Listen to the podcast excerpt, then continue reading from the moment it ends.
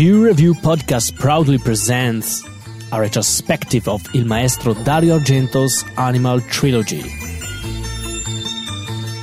Tonight feature is Quattro mosche di velluto grigio, also known as Four Flies on Grey Velvet.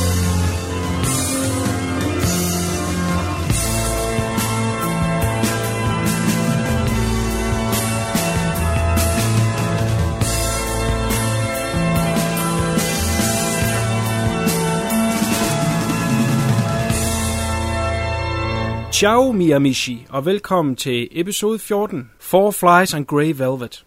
Jeg hedder Kuno, og jeg er her sammen med den ensomme flue på Grå Velua, MC Fluen, også bare kaldt for Fluen. God aften, god aften. Med os er vi også meget stolte at kunne præsentere Bot Spencers lillebror, Christian Couchkiller, også bare kaldt for CK.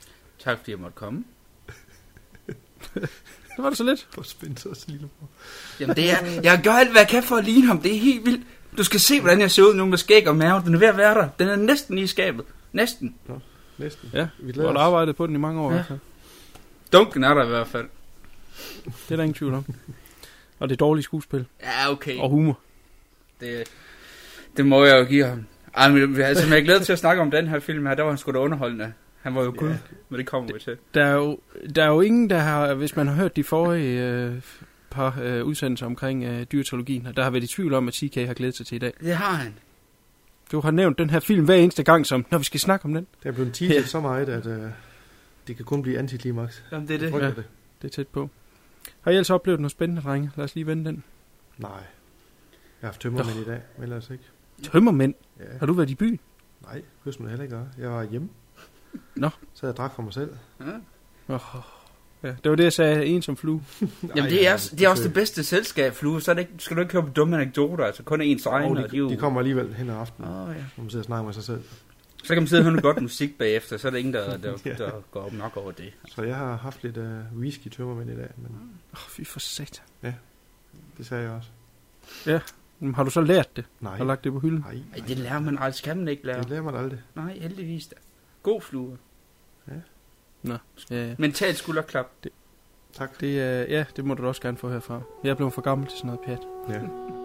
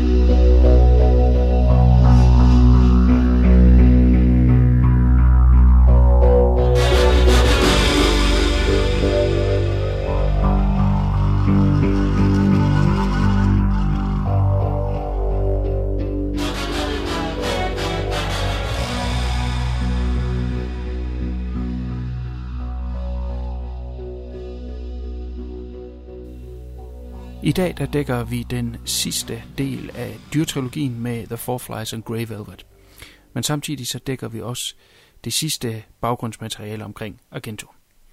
Tidligere har vi afdækket samtlige af hans spillefilm og om øh, genren giallo. I øh, dagens sidste afsnit, der skal vi så dække øh, Argentos tv-arbejde og hans producerarbejde. Og slutligt øh, nævner jeg lige en håndfuld øh, Giallo-film, som er lavet af andre instruktører end Argento, hvis det skulle have vækket interessen ved nogen. Men vi starter med Argentos tv-arbejde. Han øh, når kun at lave en lille håndfuld over årene. Men øh, der er noget spændende imellem, så det skal vi helt sikkert lige vende her. I 1973, øh, altså imellem dyrtrilogien og hans næste projekt, The Five Days of Milan, laver Argento en øh, tv-serie, der hedder Door into Darkness. Den består af fire afsnit, øh, 60 minutter hver, og Argento han instruerer to af afsnittene. De hedder Il Tram og Testimone Ucula, også bare kaldt for The Tram og Eyewitness. Derudover er der øh, et afsnit, der hedder The Neighbor, som var det første afsnit, og det er instrueret af en mand, der hedder Luigi Corsi, som øh, bliver Argentos mangeårige assistent og ven. Øh, Il Tram er skrevet og instrueret af Argento under synonymet Sirio Bernadotte. Hvorfor han vælger at have et synonymer på, det er jeg ikke helt klar over. Uh, Eyewitness, som han også er instruktør af, var originalt uh, sat til at blive instrueret af en mand, der hedder Roberto uh, Piranetti. Men uh, Argento går tilbage og, og genskyder nogle ting deri, men lader Roberto uh, uh, blive krediteret for uh, afsnittet. Den her serie, Door into Darkness, øh, det er en tv-serie, som bliver øh, hvad hedder det, øh, produceret af Rai, på det tidspunkt fandtes der kun én tv-station i Italien, og det var Rai. De øh, sendte i sort-hvid, og de øh, viste, når de viste film, så var det øh, gamle film fra 50'erne af. Det var ikke rigtig en, en moderne kanal, en, en, øh, en, øh, det som de unge ville se. De gik i biografen i stedet for, og de så Argento-film. Og øh, da en ny tv-station skal til at åbne, så tænker Rai, vi bliver nødt til at, at komme med noget, som er nyt og smart. Og øh, hvem er det, der er med på noderne af PT? Jamen det var selvfølgelig Argento. Øh, og de gik til ham og øh, spurgte, om han ville øh, være med til at lave noget sammen med dem, og det blev til Door into Darkness. TV-serien var lidt glemt i, i nogle år, men øh, midt i 2000'erne, der udkom den på øh, DVD. Og jeg vil sige, hvis man er Gento-fan, så er det helt sikkert et must. Øh, Øh, ellers så er der ikke så meget nyt at hente i det. Ud af de fire afsnit, der er faktisk kun to, der er, er rigtig gode, og det er egentlig dem, Argento har lavet. Så går der en rumtid, før Argento øh, laver tv igen. Øh, vi skal helt frem til 05, hvor han laver Chipashi Hitchcock, også på engelsk Do You Like Hitchcock. Det er Argentos øh, vink til øh, den anden store mester, Alfred Hitchcock. Øh, det er en slags billig remake af Brian De Palmas Body Double. Det lyder måske lidt sjovt, når jeg siger det til Hitchcock, men øh, Body Double var jo øh, Brian De Palmas vink til øh, Hitchcock det er jo selvfølgelig ultimativt Rear Window, øh, de begge to prøver at lave. Men øh, den, den sleaze factor, der er i øh, Do You Like Hitchcock, minder mere om Body Double end øh, Rear Window. Do You Like Hitchcock, ultimativt er den for billig og, og dårlig skuespil. Men i det, at det er en tv-film, så øh, lader man ham øh, slippe afsted med mere. Men samme år, 05, der øh, stifter vi bekendtskab med øh, en amerikansk tv-serie, der hedder Masters of Horror, som er øh, kreeret af Mick Garris, instruktør på øh, mange helt utroligt dårlige øh, Stephen King-filmatiseringer. Men Masters of Horror var en øh, idé, øh, som faktisk startede meget fedt. Forskellige af de store mestre skulle mødes og lave hver deres afsnit til den her tv-serie. Det er for uden øh, Argento, så er det øh, John Carpenter, Stuart Gordon, øh, Toby Hooper med flere. Men Argento laver et afsnit, der hedder Jennifer. Og øh, Jennifer handler om en øh, vandsiget kvinde, der vækker sympati hos mænd, og det udvikler sig til begær og mor. Hovedrollen spilles af Steven Webber, og Steven Webber kender man måske fra Wings. Det er meget pudsigt, men det er faktisk også Steven Webber, der har skrevet manuskriptet til Jennifer. Jeg ved ikke lige, hvor han fik det fra. Øh, på øh, den tekniske side, der har vi Claudio Simonetti på musik, og K&B-drengene laver effekter til hele Masters of Horror-serien. Øh, Jennifer er den eneste, uh, det eneste afsnit i sæson 1, som øh, blev øh, censureret. Det er ikke mig, der er klippet væk, men der er klippet nogle ting væk. Så det satte jo selvfølgelig straks øh, den på kortet. Jeg vil sige, Jennifer er en af de bedste øh, Masters of Horror afsnit for sæson 1, og helt klart et kig værd, og er noget af Agentus bedste øh, tv-arbejde. Men han laver som sagt et afsnit mere, sæson 2, Pelts, som har øh, Meatloaf i hovedrollen, og yberhottien Ellen Stefanova. En pelssælger får fingrene i noget meget fint vaskebjørnspels, og han tror, han har ramt jackpot, men pelsen er ond. Igen er det Simonetti på musik og KNB på effekter. Pelts er en underholdende og meget øh, blodigt afsnit af Masters of Horror. Øh, lidt under Jennifer, fordi der ikke er så meget historie i. Men øh, igen, øh, rigtig godt arbejde af Argento, og, og, og helt sikkert et kig værd. Så springer vi over til Argento som producer. Han producerer selvfølgelig mange af hans egne film, men øh, i 1985, der hopper han ud som producent for andre instruktører på andre projekter. Og øh, i 1985, der er det Demons, som er instrueret af Lombardo Bava, som er søn af Mario Bava, der startede hele giallo-genren. Demons bliver et kæmpe hit, og øh, der kommer hurtigt en efterfølger året efter. I Demons følger vi en øh, gruppe mennesker, som inviteres gratis i en undergrundsbiograf til screening af en horrorfilm. Langsomt begynder de dog at blive smittet af en slags virus, der gør dem til dæmoner. Akkurat ligesom den film, der bliver vist på lærredet. Det er en super underholdende film med masser af fede effekter. Demons 2 kommer så året efter. Det er igen Lomberto Bava, som instruerer. Den her gang der er vi i et højhus, og der bryder igen en virus ud. Den her sequel er lidt skuffende. Den er, den er ikke lige så lejende let som den første, og det vil sige underholdningsværdien, den er, den er lidt lavere, men den er stadigvæk ok. Øh, Agentos datter Asia øh, har en mindre rolle i, i den her film. Jeg vil sige, at de to Demons-film er helt klart øh, et kig værd, hvis man er til, til horrorfilm. Det er, man behøver sikkert at være Agento-fan, eller tro, det har noget med hans giallo at gøre. Det er Lombardo Bavas film, det her, og øh, han var mere øh, pedal to the metal, når det kommer til effekter og, og til horror. Så hvis man godt kan lide det, og fuld knald på øh, 80'er soundtracket, så skal man tage og tjekke øh, Demons 1 og 2. I 1989 producerer Gento La Chiesa, også kaldt for The Church, den er instrueret af en mand, der hedder Michel Soavi. Han har været øh, assistent på øh, flere af Gentos film, assistentinstruktør, blandt andet Tenebrae, Phenomena og Opera. Han har desuden også været instruktørassistent på de førnævnte Demons-film, øh, og også øh, Lumberto Bavas Blade in the Dark, samt, sjovt nok, Terry Gilliams The Adventures of Baron Munchausen og The Brothers Grimm. Han skuespiller desuden også en lille smule i, i nogle af de film, der er nævnt her. Argento producerer yderligere en film for Michel Soavi, nemlig La Setta, også kaldt for The Sect. Men i The Church, der følger vi en ondskab, som samler sig øh, i og omkring en kirke, der er bygget på en massegrav, og en dæmon, der prøver at komme op og overtage jorden. Det er en cool lille film med masser af fede idéer. Den er skrevet blandt andet af Agento. I 1991 slår Agento og Soavi igen pjalterne sammen til filmen La Setta, The Sect. Filmen har øh, Jamie Lee Curtis' total ukendte søster Kelly Curtis i hovedrollen, hvis eneste anden uh, claim to fame uden uh, den her rolle er en dokumentar til Halloweens 35 års jubilæums DVD, et øh, dokumentarprogram, der hedder The Night She Came Home. Yderligere så medvirker Herbert Lom øh, i en af hans øh, sidste film. I filmen følger vi nogle satanister på spil i Tyskland og en intet anende skolelærer.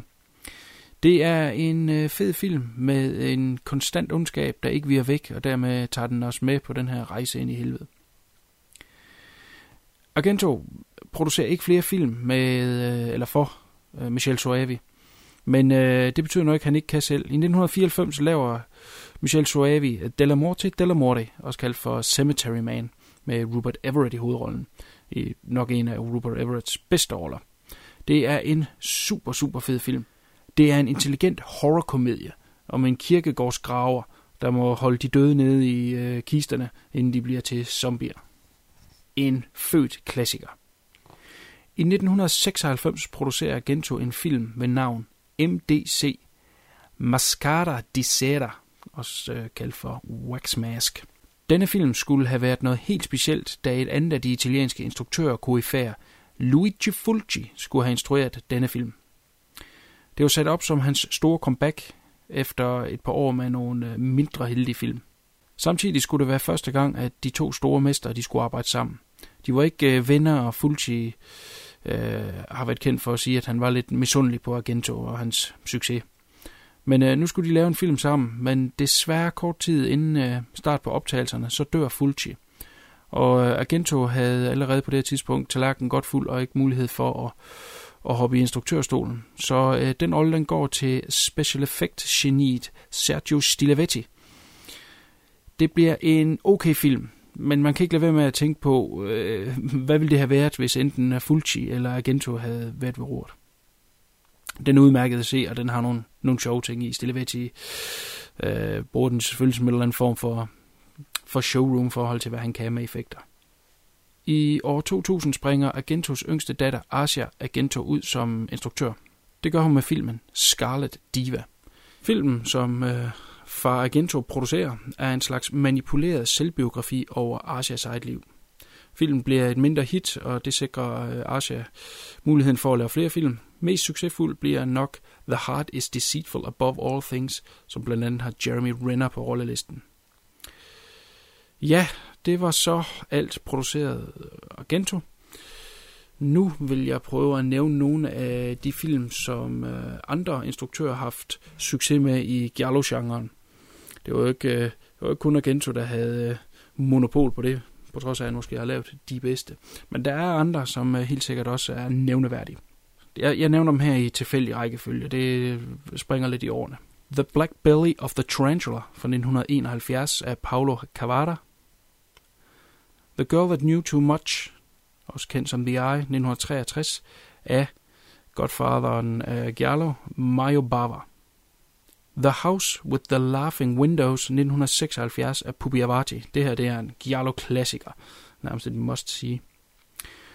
Lizard in a Woman's Skin, 1971 af tidligere nævnte Luigi Fulci.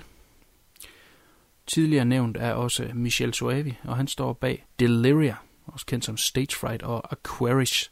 Det er en øh, super fed, øh, moderne slasher med meget opfindsomme mor og kamerabevægelser. Torso, 1973 af Sergio Martino. Det er en giallo i dagslys, øh, eller en horror i dagslys. Det er sjældent, man ser det. Et hvidt hus på et øh, øh, bjergside i høj sommer i Italien. Det er en fantastisk film. Tjek den ud. The Killer Must Kill Again 1975 af Luigi Corsi, som jeg nævnte tidligere er Agentus faste assistent og mange år i samarbejdspartner. The Strange Vice of Mrs. Ward, også kendt som The Blade of the Ripper, 1971. Den er af Sergio Martino, som jeg nævnte før, som øh, også laver efterfølgeren til den her film med den lidt spøjse titel Your Vice is a Locked Room and I Have the Only Key fra 1972. Det er altså to gode film, øh, på trods af et lidt, lidt sjove titler. Slutligt vil jeg lige nævne Watch Me When I Kill fra 1977 af Antonio Bido. Det er en helt klar hyldest til Argentos Profondo Rosso, også kendt som Deep Red. Den har øh, samme stemning, den låner måske lidt på lydsiden, øh, men, men har den dens egen handling, men man kan ikke lade være med at have det her store indtryk af Profondo Rosso. Så øh, det er lige en håndfuld øh, nævneværdige øh, Giallo-film, man kan tjekke ud. Skulle der være nogen derude, der får smag for den her genre, så skriv endelig ind via vores øh, Facebook.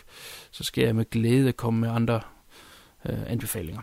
Godt, så tror jeg, vi er ved at være klar til aftens main feature, nemlig Argentos Four Flies on Grey Velvet. An innocent man becomes a target of insanity as he steps into the crosshairs of a homicidal maniac with a need for revenge.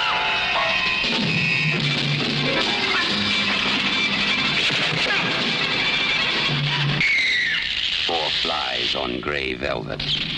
Join us for a journey into the dark and endless caverns of a sick and twisted mind. Join us for a journey into living hell.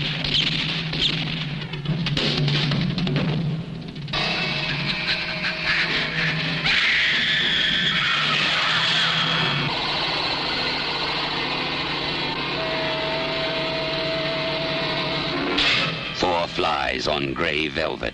Rated PG. Vi er jo kommet til sidste installation af Dario Gentos dyretrilogi. Det er Four Flies on Grey Velvet.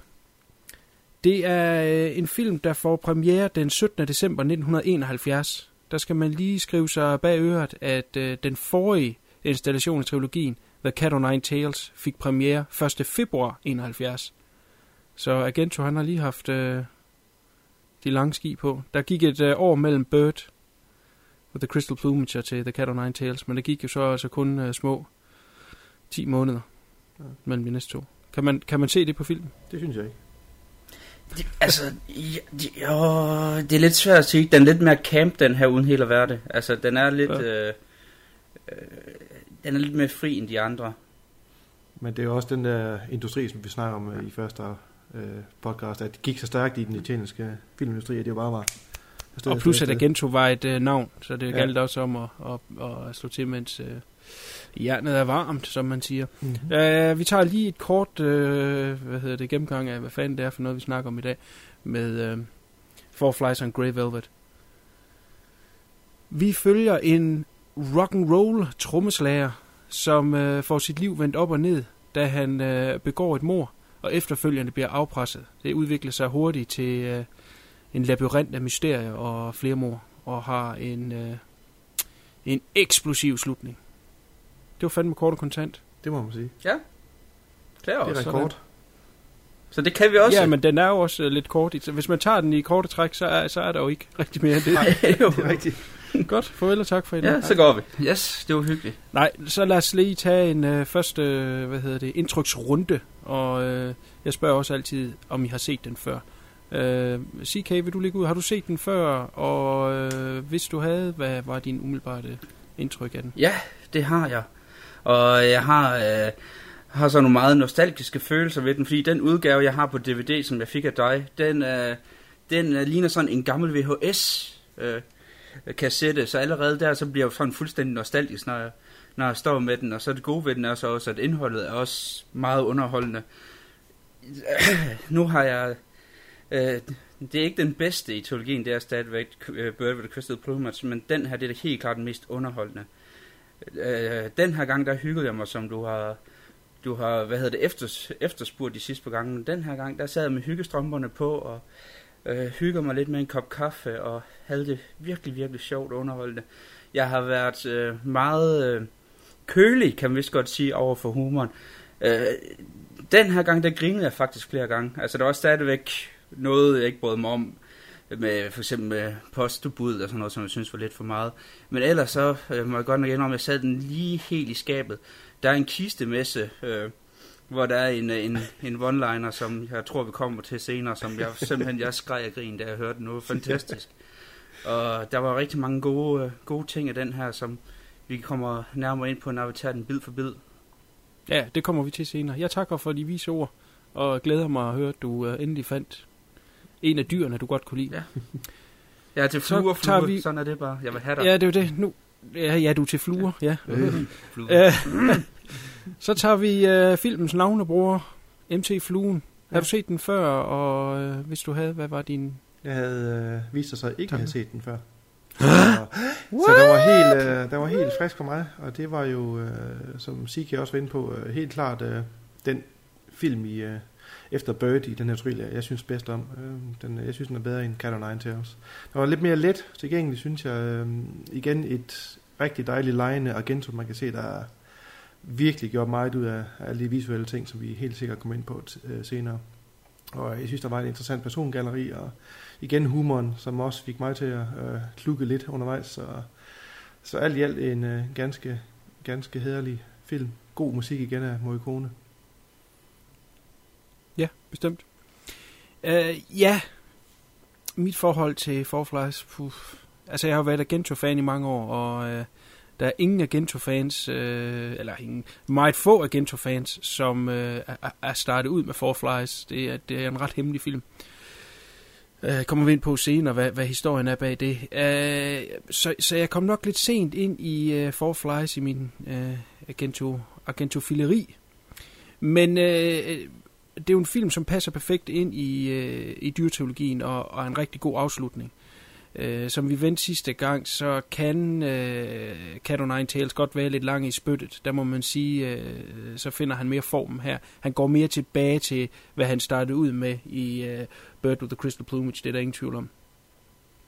Men, men der er flere ting her i, som, som gør, at den er interessant, og, og, og vi skal nævne mange punkter under, hvor Agento gør noget helt anderledes, end han har gjort tidligere, og i hvert fald også, hvad han kommer til at gøre øh, senere. Men som Fluen siger, øh, det er det her med, at den, den er lidt lettere, øh, øh, han er mere lejende, og øh, der kommer flere af de visuelle ting frem.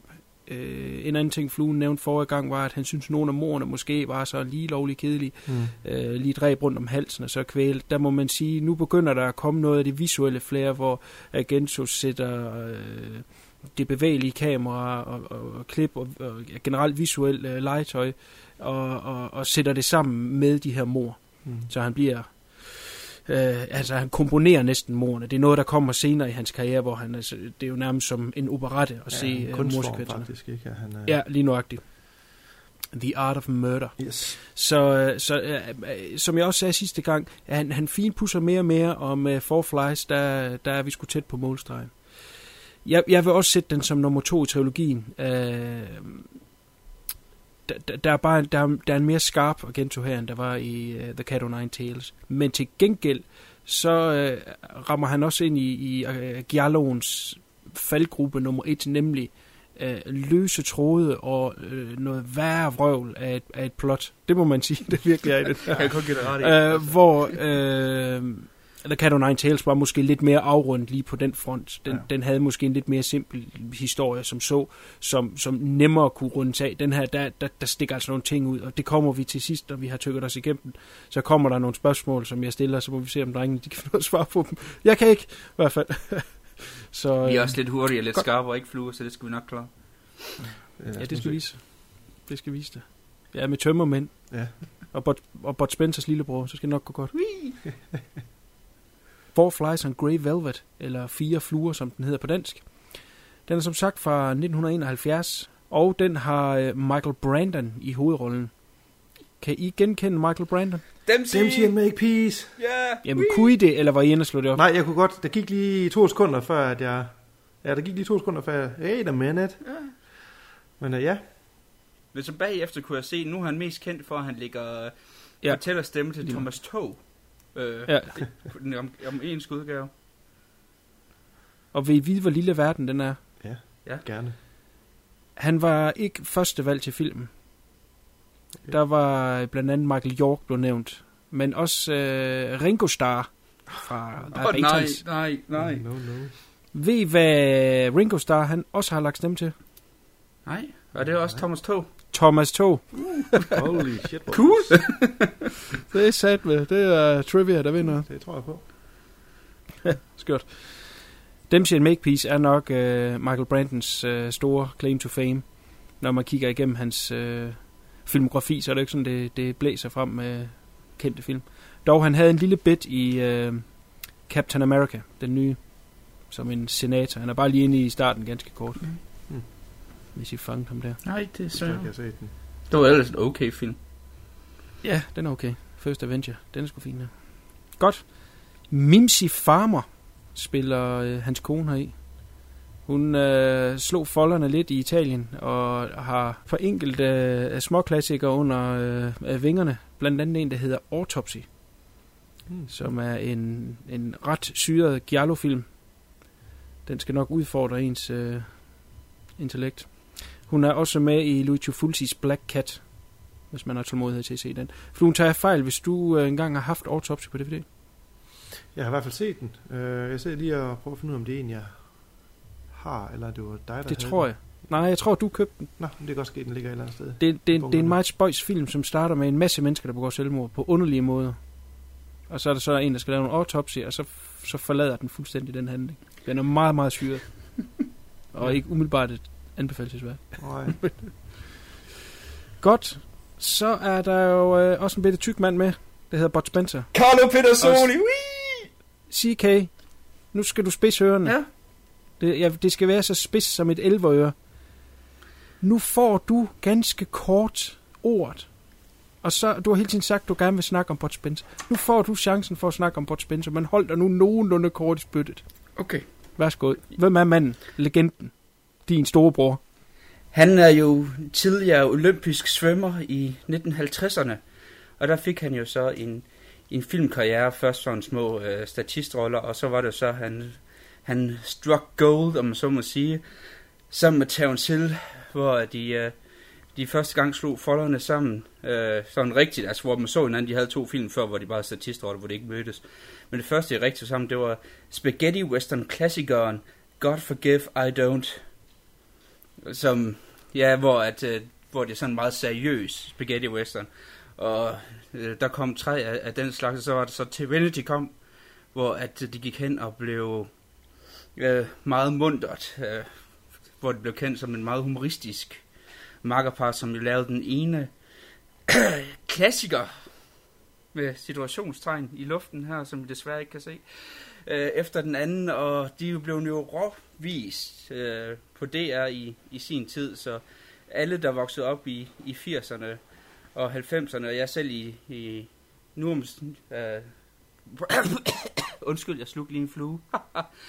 øh, som, jeg- som, jeg mener allerede så sent som sidste år havde de faktisk også en kavalkade på TV2, mener jeg, med øh, Bud Spencer Town Hill film. Så det er jo stadigvæk nogen, der bliver, øh, bliver vist i, igen og igen, og øh, virkelig, virkelig populære øh, makker for.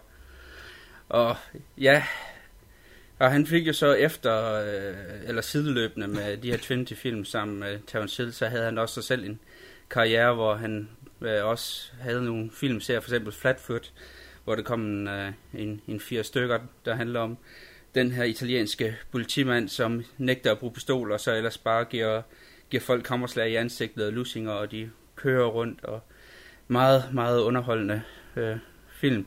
Og så kommer jeg faktisk med en lille trivia-oplysning. Øh, et lille spørgsmål til fluen. Jeg ved, at han er helt vildt glad for, øh, for øh, hvad hedder det, en lidt hårdere øh, metalmusik.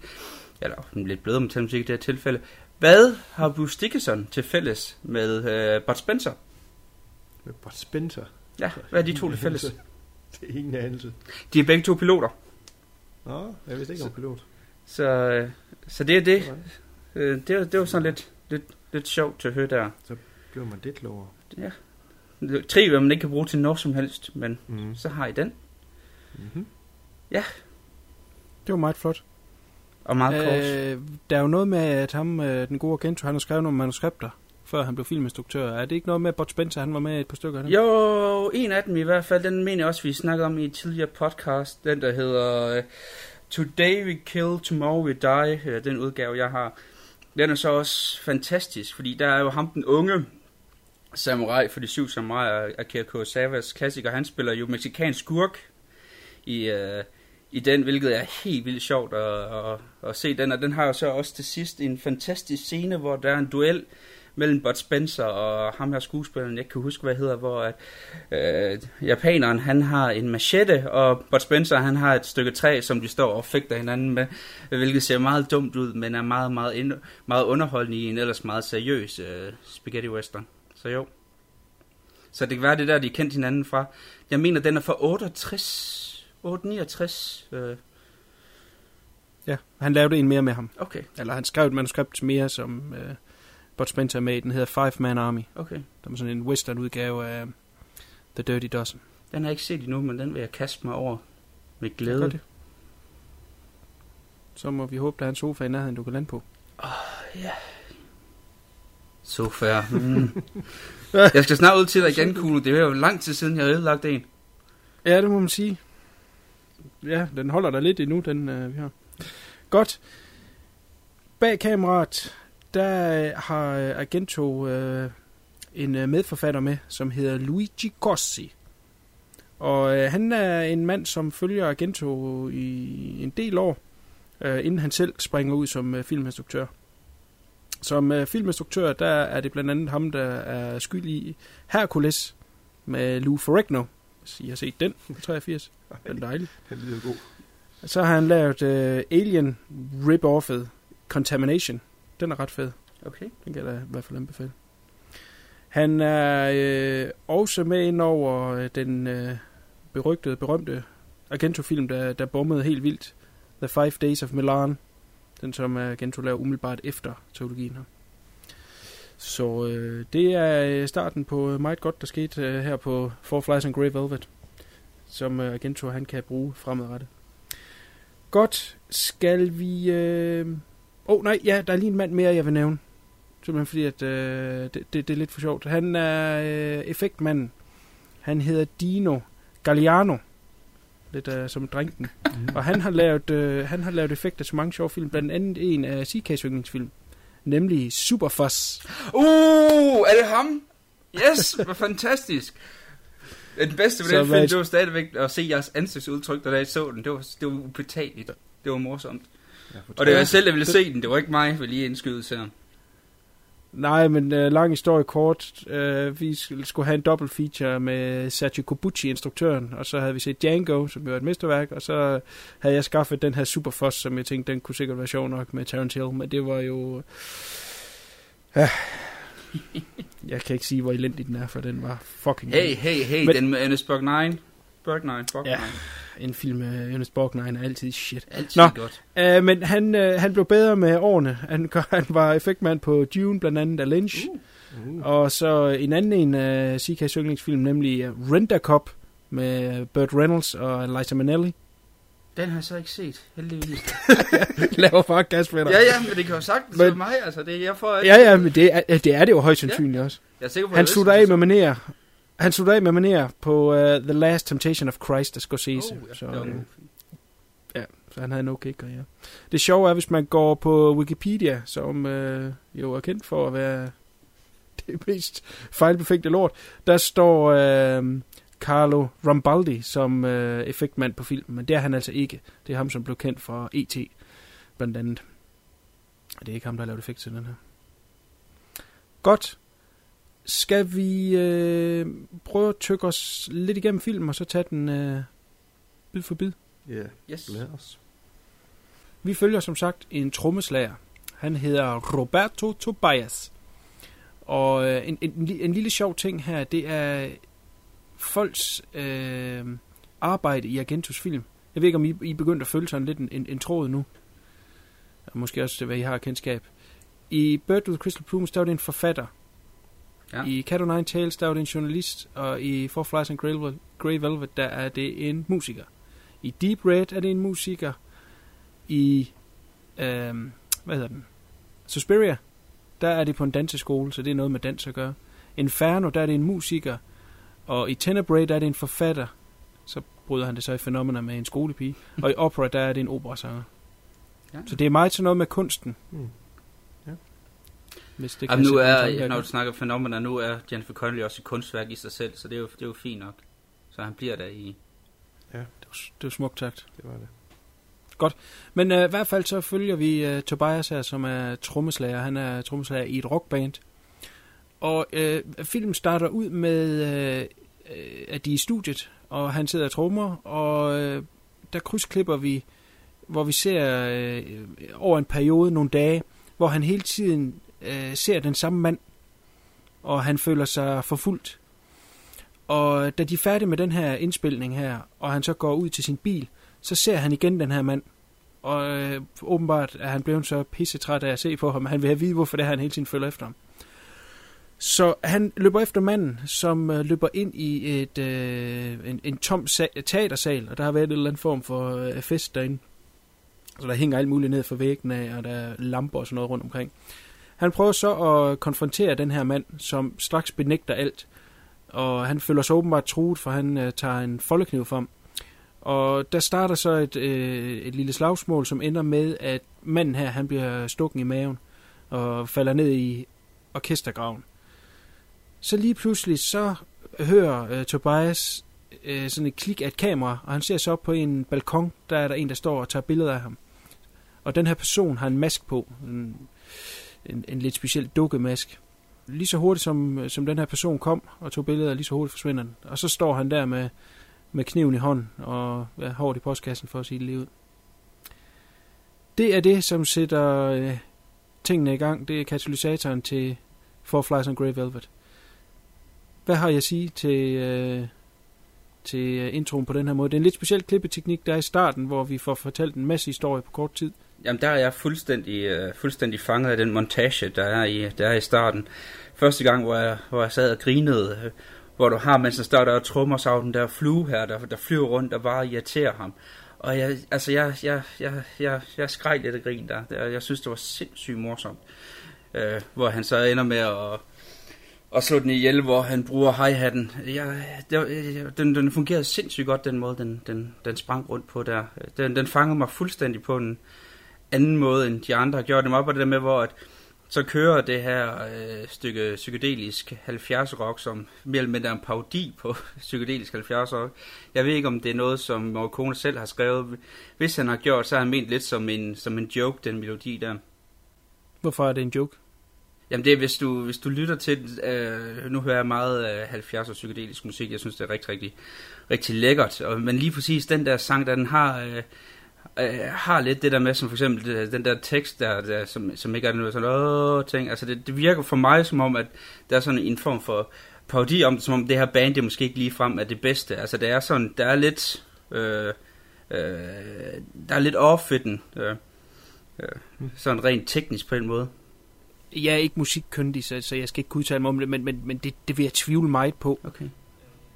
Det er bare det, når jeg sådan med, sammenligner med meget af det musik, som jeg normalt hører for den, tidspo, øh, for den tidsperiode der. Jo, jo. Jo, jo, Så- bevares, bevares, bevares. Altså, der, der, jeg siger jo ikke, at øh, hvis de øh, havde en pladekontrakt, så ville de være et, et, et kæmpe band. Eller jeg tror faktisk, de har en pladekontrakt, fordi det er, et, det er da et rigtigt studie. Ja, de, Ja, de men, øh, ja. Ja, som de vil indspille. Men øh, øh, jeg vil da sige, hvis der er en ting, at Gento i hvert fald i hans tidlige karriere gik efter, og det har vi været forbi før, så er det jo det her med at være med på noderne og, og være med på beatet. Mm. Så det ville være underligt, hvis han skulle fremstille øh, den her trommer, trommeslager og bandet som, som sådan lidt en, en halv joke. Det, det, det vil falde flat, så det tror jeg nu ikke. Øh, du kan så sige, er, øh, er Morricone den rigtige mand til at komponere et nummer, der skal være psykedelisk rock? Det, det, det skal jeg så være svar skyldig om. Jamen, det er så det, her- jeg har lidt det der med, altså nu ved jeg ikke lige præcis, ja, om det nummer, det er ikke ment som en Morricone. joke. Det, det er jeg ret sikker på. Okay, men det er bare fordi, hvis det er Morricone, så, så er jeg ret sikker på, at, at øh, må stadigvæk må jeg få Det er det. Det er ham, der har et skrevet det. Men derudover også, så kan jeg også godt lide det der med, hvordan at, så slutter den, øh, hvordan den klipper med, så musikken den stopper lige, og så klipper det over til det her hjerte her, du hører, der slår. Øh, altså det fik mig til at tænke lidt på The Telltale Heart, som vi har snakket lidt om før. Øh, øh, hvad hedder han? Øh, Edgar Allan Poes øh, novelle der. Øh, det er god til at skabe en, en form for, for spænding også. Øh, Ja. det, man bliver mere, jeg er meget fanget af den her intro. det, det er selve titelkortet, hvor øh, titlen på filmen kommer. Det, det kommer i et øh, installationsskud af et hjerte, der står banker. Hvor, hvor Og så leger den også, den scene, øh, leger jo utrolig meget med øh, vinkler. Der er for eksempel, hvor du ser øh, et skud inden for en guitarkasse, øh, hvor du så ser en mand, der, der spiller, øh, spiller på gitaren og, og sådan nogle ting. Der er, der, der er rigtig mange sjove ting i den. Øh, mange spændende, spændende ting i den indledning. Jeg så den faktisk 4-5 gange, da jeg, øh, da jeg så filmen her anden gang, fordi jeg var, jeg synes, den var fantastisk komponeret. Så skal man jo også lige huske på, at det er jo en, en, en 10 år før MTV. Så, så, så det der med at lege med kameravinkler på den her måde, og, og, og som du siger, sætte et kamera ind i en guitar, som kigger ud igennem øh, hul, der kan se strengene, der, det, det, det var jo, det er måske første gang, det er lavet. Det, det er jo, der var jo ikke musikvideoer, som så på det her tidspunkt, som, som kunne eksperimentere med de ting. Jeg ved, at øh, fluen han er ved at øh, kravle op under loftet af ren glæde over, at han har noget trivia. Fyr det af! Ja. Nå, nej, vi, der, vi snakker om det der med, med musikken. Var det ikke meningen, at, at Deep Purple var, øh, skulle have lavet øh, soundtrack til filmen? Eller er det noget, jeg har... Nej, det, det er rigtigt nok. Det, øh, der er er flere versioner af, hvad det er med, med det her soundtrack, og hvad der er sket mellem Agento og øh, Morricone. Mm. Men, men, men lang historie kort er, at øh, Argento vil gerne eksperimentere noget mere, og vil gerne øh, prøve nogle andre ting. Det er jo ikke altså, man er jo selvfølgelig bæret over at, at have en mand som Morricone på sit soundtrack, men han vil gerne noget mere. Og, og det har åbenbart været lidt svært at få... Øh, øh, få Morricone helt med på beatet, og man kan jo så, jeg kan jo så åbenbart forstå på, på CK, det heller ikke helt er lykkes. Øh, og som jeg nævnte med Bird with the Crystal Plumage første gang, de, de skulle arbejde sammen, der var der også sådan lige en indkøringsperiode, indtil de var på niveau. Og det har så fået Agento til at være ude og kigge, og om han har snakket med Deep Purple, jeg ved det ikke, det er en historie, der har floreret i mange år. Mm. Og det skulle så være den sidste film, Agento og, og Morricone laver sammen frem til øh, 96, da de mødes igen til øh, The Stendhal Syndrome. Og det har så sat nogle rygter i gang om, at at de skulle have været uenige omkring noget af musikken. Øh, den, den, den vel, vælger jeg at tvivle på, fordi at, øh, som sagt, var Agento ude og, og lede efter noget nyt, og, og det fandt han øh, til øh, øh, Profondo Rosso øh, i 75 i, i afskygningen af Goblin, og, og øh, det, Mm. det var øh, et eller andet, der klikkede, da han fandt det band.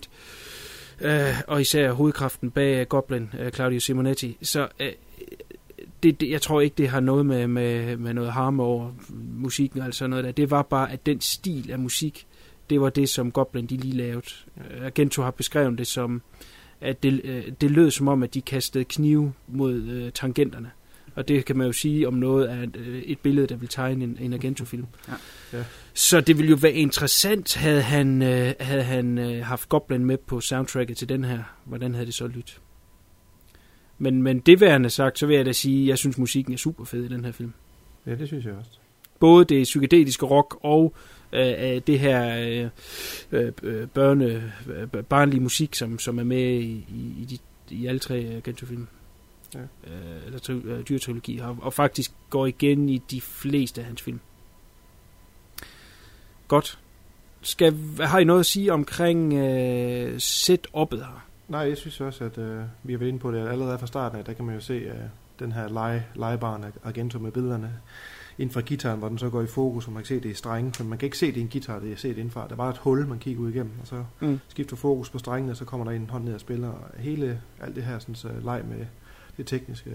øh, Jeg var suget ind allerede fra starten af. Ja, det, er det, det er meget mere frit den her gang.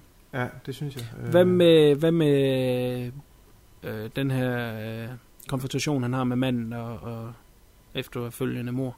Det synes jeg egentlig er fint nok, fordi han, er, som du siger, over flere gange ser ham med hat og, altså rigtig giallo, ikke karakter, der står med, med hat og solbriller og sort jakke, og så til sidst var bare nok, og nu siger nu kan det fandme være nok, så følger han efter ham og konfronterer ham. Jeg synes egentlig, det fungerer ret, ret godt. Men man finder jo hurtigt ud af, at det her er, der er et eller andet øh, orkestreret bag ved det her, fordi mm. Der står en fotograf bag en lampe og, og, og skal tage billeder. Ja.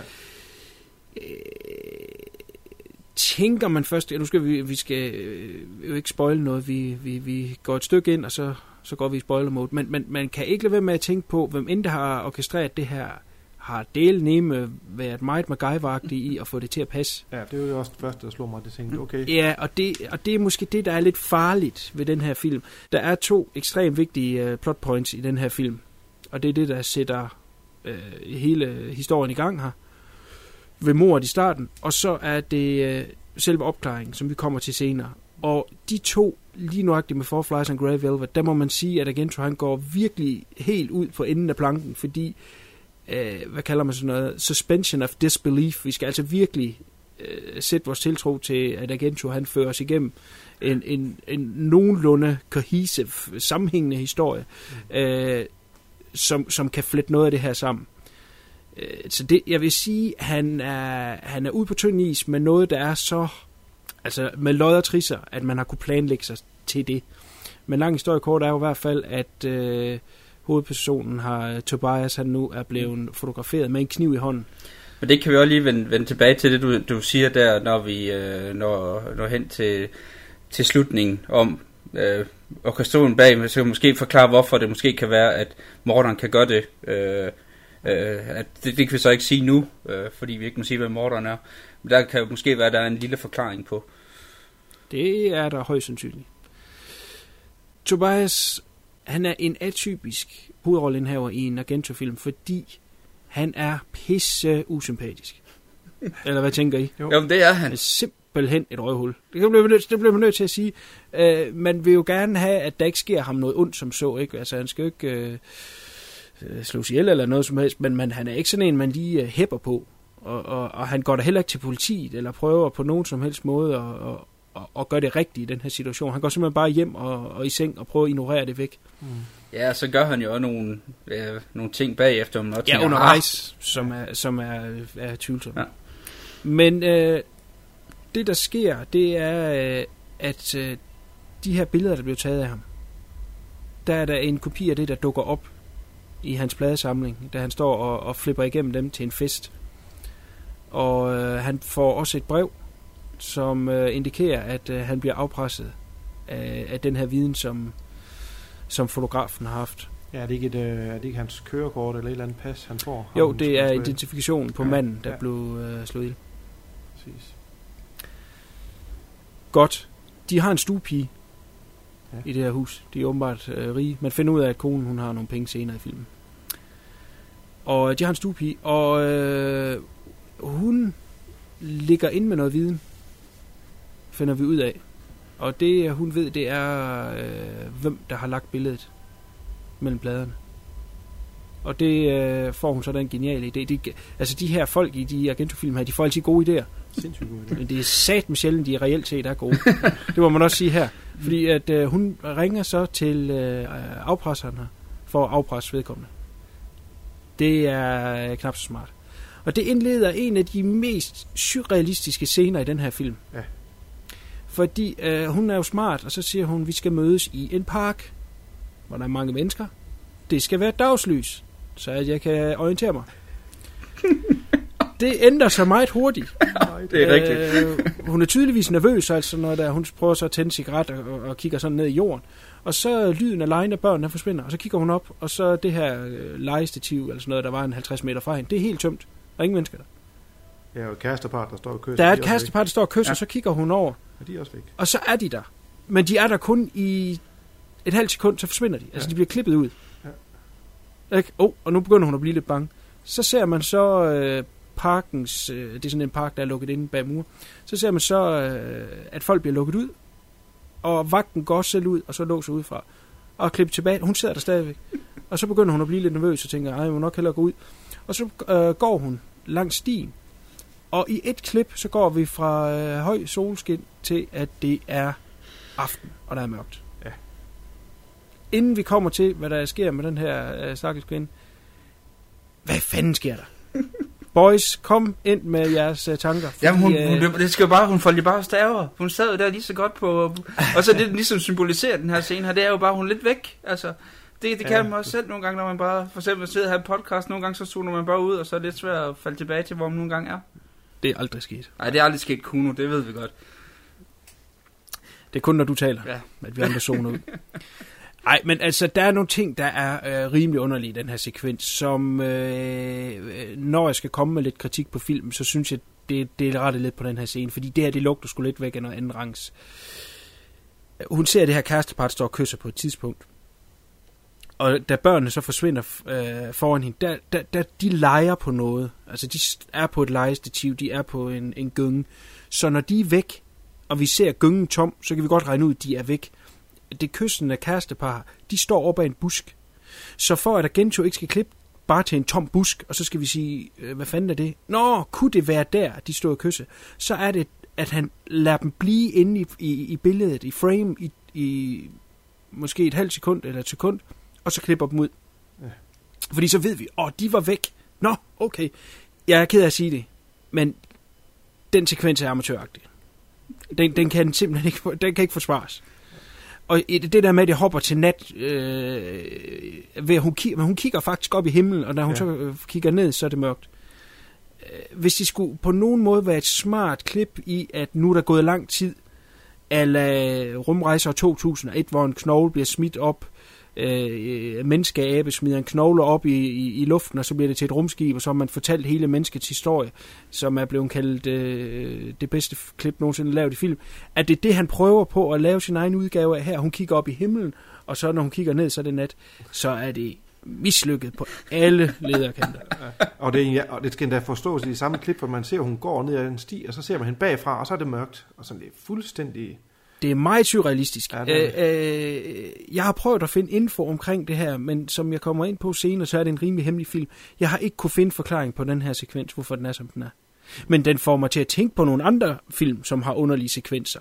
Altså for eksempel i Den Andalusiske Hund af Louis Buñuel. Det, det er ren øh, surrealisme, ikke? Men der er der på et tidspunkt, hvor en mand står i et rum, så kommer der et titelskilt, hvor der står øh, 14 år senere, og så klipper man tilbage, og så er det bare den samme mand, i den samme, altså det er den samme scene. Ikke? Det er også rimelig surrealistisk. Mm. Eller i øh, øh, Excalibur af Borman, hvor øh, der også er en, der åbenbart har kravlet ned i en vandkant i syv år, eller sådan et eller andet. Jeg kan ikke lige huske præcis tiden, der er gået. Men det er også noget, hvor man tænker, what? Hvad sker der der? Det er, øh, ja, Ja, det, det er en uforklarlig sekvens. Men I har ikke nogen bud?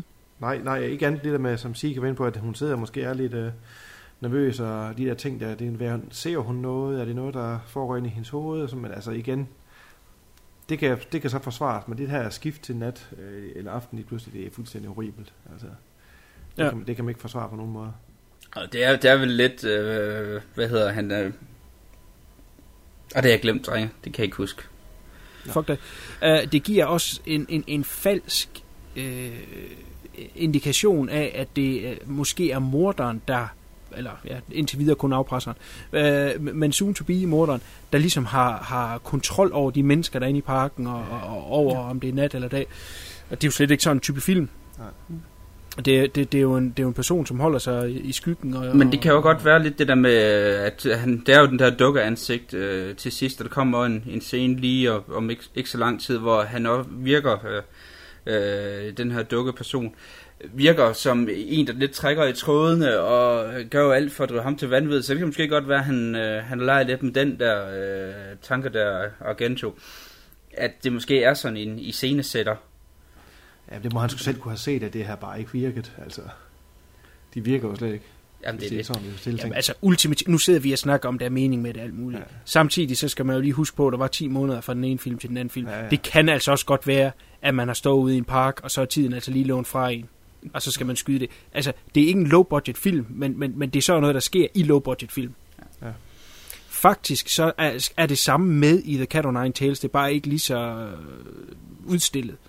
Øh, I scenen, hvor øh, James Francisco er op på den her terrasse øh, café sammen med, med direktørens datter, der er det også øh, sådan øh, tidlig aften i nogle indstillinger. Altså, der er stadigvæk noget lys tilbage, og så øh, klipper man lidt frem og tilbage, og så lige så er der helt mørkt. Mm. Det er jo sådan nogle ting, det kan man ikke styre.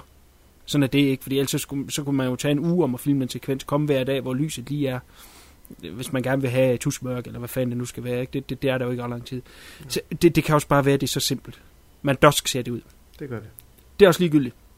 Stuepigen her, hun bliver selvfølgelig straks øh, nervøs ved situationen, når der bliver mørkt på 5 sekunder. Så øh, hun øh, begynder at løbe, og øh, der er jo så en person, der følger efter hende. Ikke fordi vi ser ikke nogen person, men vi må gå ud fra, at der er en. Der er også nogle skridt, plus at kameraet er sådan en point of view, der. Mm. der følger efter hende. Hun kommer øh, hen til øh, væggen, ydervæggen her, og, øh, og verbal i hvert fald kommer i kontakt med nogen på den anden side, som som siger, at hun, øh, eller hun kan kommunikere med at sige, at, at, at der er en derinde, som vil, øh, øh, vil slå hende ihjel. Og, men de, de kan ikke nå at redde hende, og, og man hører hende så øh, blive slået ihjel. Så nu er, er, er afpresseren blevet til en, til en morder. Ja. Godt. Tilbage hos øh, Tobias. Han, øh, for uden at, at- blive hjemsøgt af et mareridt, som øh, det er den her fest, hvor, hvor billedet det dukker op, der er der en af gæsterne, der fortæller en historie øh, om øh, en ferie, han har været på, hvor han har set en henrettelse, en offentlig henrettelse ude på et tog, hvor en får først får en, en, en kniv i nakken, og så bagefter bliver halshugget. Og, og øh, Tobias her, han er, han er sådan lidt hjemsøgt af, af at det, skulle, det skal ende med at ske for ham, som en straf for at have slået den her mand ihjel. Så det, det er gennemgående igennem filmen. Men samtidig så, øh, så sker der alle mulige ting i, i nattens mulm og mørke i huset, og det øh, gentager sig over flere aftener, at han hører ting inde i, inde i huset. Og, og som CK sagde tidligere, så, øh, så prøver den her afpresser eller morder prøver at, og drive ham til vanvid. Og henter, altså han ser ting inde i huset, og så er det hentet, og så er katten pludselig øh, forsvundet. Øh, og det, og det, det presser ham. Og øh, det er så også noget, der begynder at... Og, øh, altså hans kone, kone kan se, at, at der er et eller andet galt, og hun, hun spørger ind til, hvad, hvad er det, der sker, og sådan noget der. Så er det så, han vælger at fortælle det. Og igen på en total usympatisk måde. Øh, nu er det ikke, fordi konen lige frem heller er... Altså, det er sgu ikke billedet af et, af et, øh, et happy, happy ægteskab, det her. Men, øh, men, men øh, han virker meget afstumpet. Selvom han selvfølgelig nok er, er brødbetunget over mor, så er det jo ikke lige frem, fordi at, at han, han falder øh, grædende sammen. Har I nogle points her til? Nej, ikke rigtigt. det er rigtigt, hvad du siger. Han er et asshole og, og siger, ah, hvis du ikke forstår det, så kan du bare skrubbe ind i sengen igen. Altså, Ja, ja, han er bare totalt ligeglad. Og han bliver endnu mere usympatisk, altså. øh, Ja, det, Han er først Ja, lige begyndt. ja. Godt, men alt det her, der presser ham lidt fra siden af, og, og, og, og plus, at der er jo en mand, der rent faktisk kommer ind i deres hjem fra, fra tid til anden. øh, får ham til at... Eller nej, inden her, der sker der faktisk en sjov ting. Jeg, jeg ved, at Sika gerne vil snakke om den. Det er, at Åh, øh, nej. der er det her postbud. Øh. Kan vi godt lade Som- ham være? som han- han- han- ham? nej, nej, vi tager postbuddet, Ja. der er nemlig vigtige ting omkring, eller vigtige, sjove ting omkring postbuddet. Uh, men, men han tror simpelthen, det er en, der, der er ved at, uh, han kommer hjem på et tidspunkt til bare, og så ser han den her uh, skikkelse gå op mod huset i silende regnvejr, har en stor uh, sort regnfrak på, uh, og så tænker han, nu skal jeg sat med give ham der bank. Han tror så, det er ham, der hele tiden bryder ind i huset. Og, og, og overfalder ham og finder et eller andet pind og banker ham i hovedet med, indtil han finder ud af, at uh, det er postbuddet. Nej, nej, nej. Altså, jeg synes jo postbuddet, som, som går igen, nu, nu runder vi ham af her, så behøver vi ikke at vende tilbage til Tak. ham øh, mere, men, men øh, jeg synes, postbuddet er simpelthen fantastisk, og er, er en af de her ting, jeg mener, øh, Agento har glemt lidt, og jeg efterlyser i hans øh, nyere film, det er den her humor, fordi øh, som så er der ikke noget med postmanden er vigtig i den her film, man kunne lave en, en, en edition, hvor han er klippet ud, men ha- han er bare pisse sjov, og er med til at, at, at, bløde det hele lidt op. Fluen, jeg kan høre, du er nogenlunde enig. Ja, jamen, han dukker op flere gange, og til sidst har han sin egen kølle med, han kommer ind, der skal levere poster. Kraften ikke prøve på noget, så får du slag. Altså, Ja, der er, der er en rigtig cool scene på et tidspunkt, øh, hvor det er noget helt andet, der foregår. Det er noget med konen, hun skal øh, køre med politi på et tidspunkt til øh, at identificere. Jeg tror, det er faktisk, øh, hvad hedder hun, øh, stuepigen, efter hun er fundet. Ja. Så kører bilen ned ad vejen, og så står øh, Tobias, han står stadig ude på vejen. Det vil sige, nu, at nu er scenen ligesom slut, han har sagt, haft en, en dialog med konen, hun er kørt, nu er den slut. Så kommer postbuddet så kørende modsat nedad. Og så ser han så det er Tobias, og så bremser han. Og så siger han, hvorfor står du der? Bare straks bange for, at han får bank igen. Jeg synes, det er fantastisk. Jeg synes også, det fungerer øh, Ja, det fungerer skide godt. helt godt. Har I set ham før? Ja, Skuespilleren. ja, og jeg kan, ikke, jeg kan simpelthen ikke komme på, det er noget med hans øjne. Hans ene øje, det er sådan helt... Øh, Ja, det er det der meget udstående. ja. Kan du kende ham, CK? Nej. Men han ligner ham der, Marty Feldman, lidt med de der øjne der. Ja, der er lidt Martin Falkman over. I har faktisk set ham to gange i den seneste tid. I den I seneste. har set ham i en lille film, der hedder The Bird with the Crystal Plumage, Nå, og en, der hedder The Cat o' Nine Tails. Nå, Okay. Men så har jeg det set noget før, så flue. ja, det har vi jo. Han er øh, krediteret som øh, So Long, hvis det giver en indikation om, hvem det er, fra øh, The Bird with the Crystal Plumage. Han er stammeren, han øh, møder ind i fængsel, ham pimpen, Nå, som, ja. som, som kun kan afværge hans øh, stamme ved at afslutte hver sætning ved at sige øh, So Long. Ja. Så allerede der, der er han sov. Det var også en sjov scene. Så er det ikke den mest humoristiske scene i filmen, men øh, i uh, The Cat o' Nine Tails, der er han øh, barberen, som øh, har nogle markante holdninger, som øh, Jim Francisco sagde med. Hmm. Så han var lige med der. Jeg, jeg har ikke kunne finde så meget på ham, men, men det er lidt pussy, at han er med i de sjove scener. Jeg ved ikke rigtigt, om det er en, en, øh, en komiker fra den tid af, som måske har været kendt i Italien. Det kan godt ske. Så var det i hvert fald. Maybe. Ja. Hvor fanden kom vi til? Nu er vi færdige med postbuddet, TK. Så kan du godt ånde lidt op. Godt. Men han er sjov. Nej. Æh, jeg ved, hvorfor du ikke kan lide det. Det er, fordi du selv er postmand, Nå, Der er ikke noget med det, gør det bare ikke sjovt. og du bliver også tit overfaldt og banket i hovedet med en øh, kæp.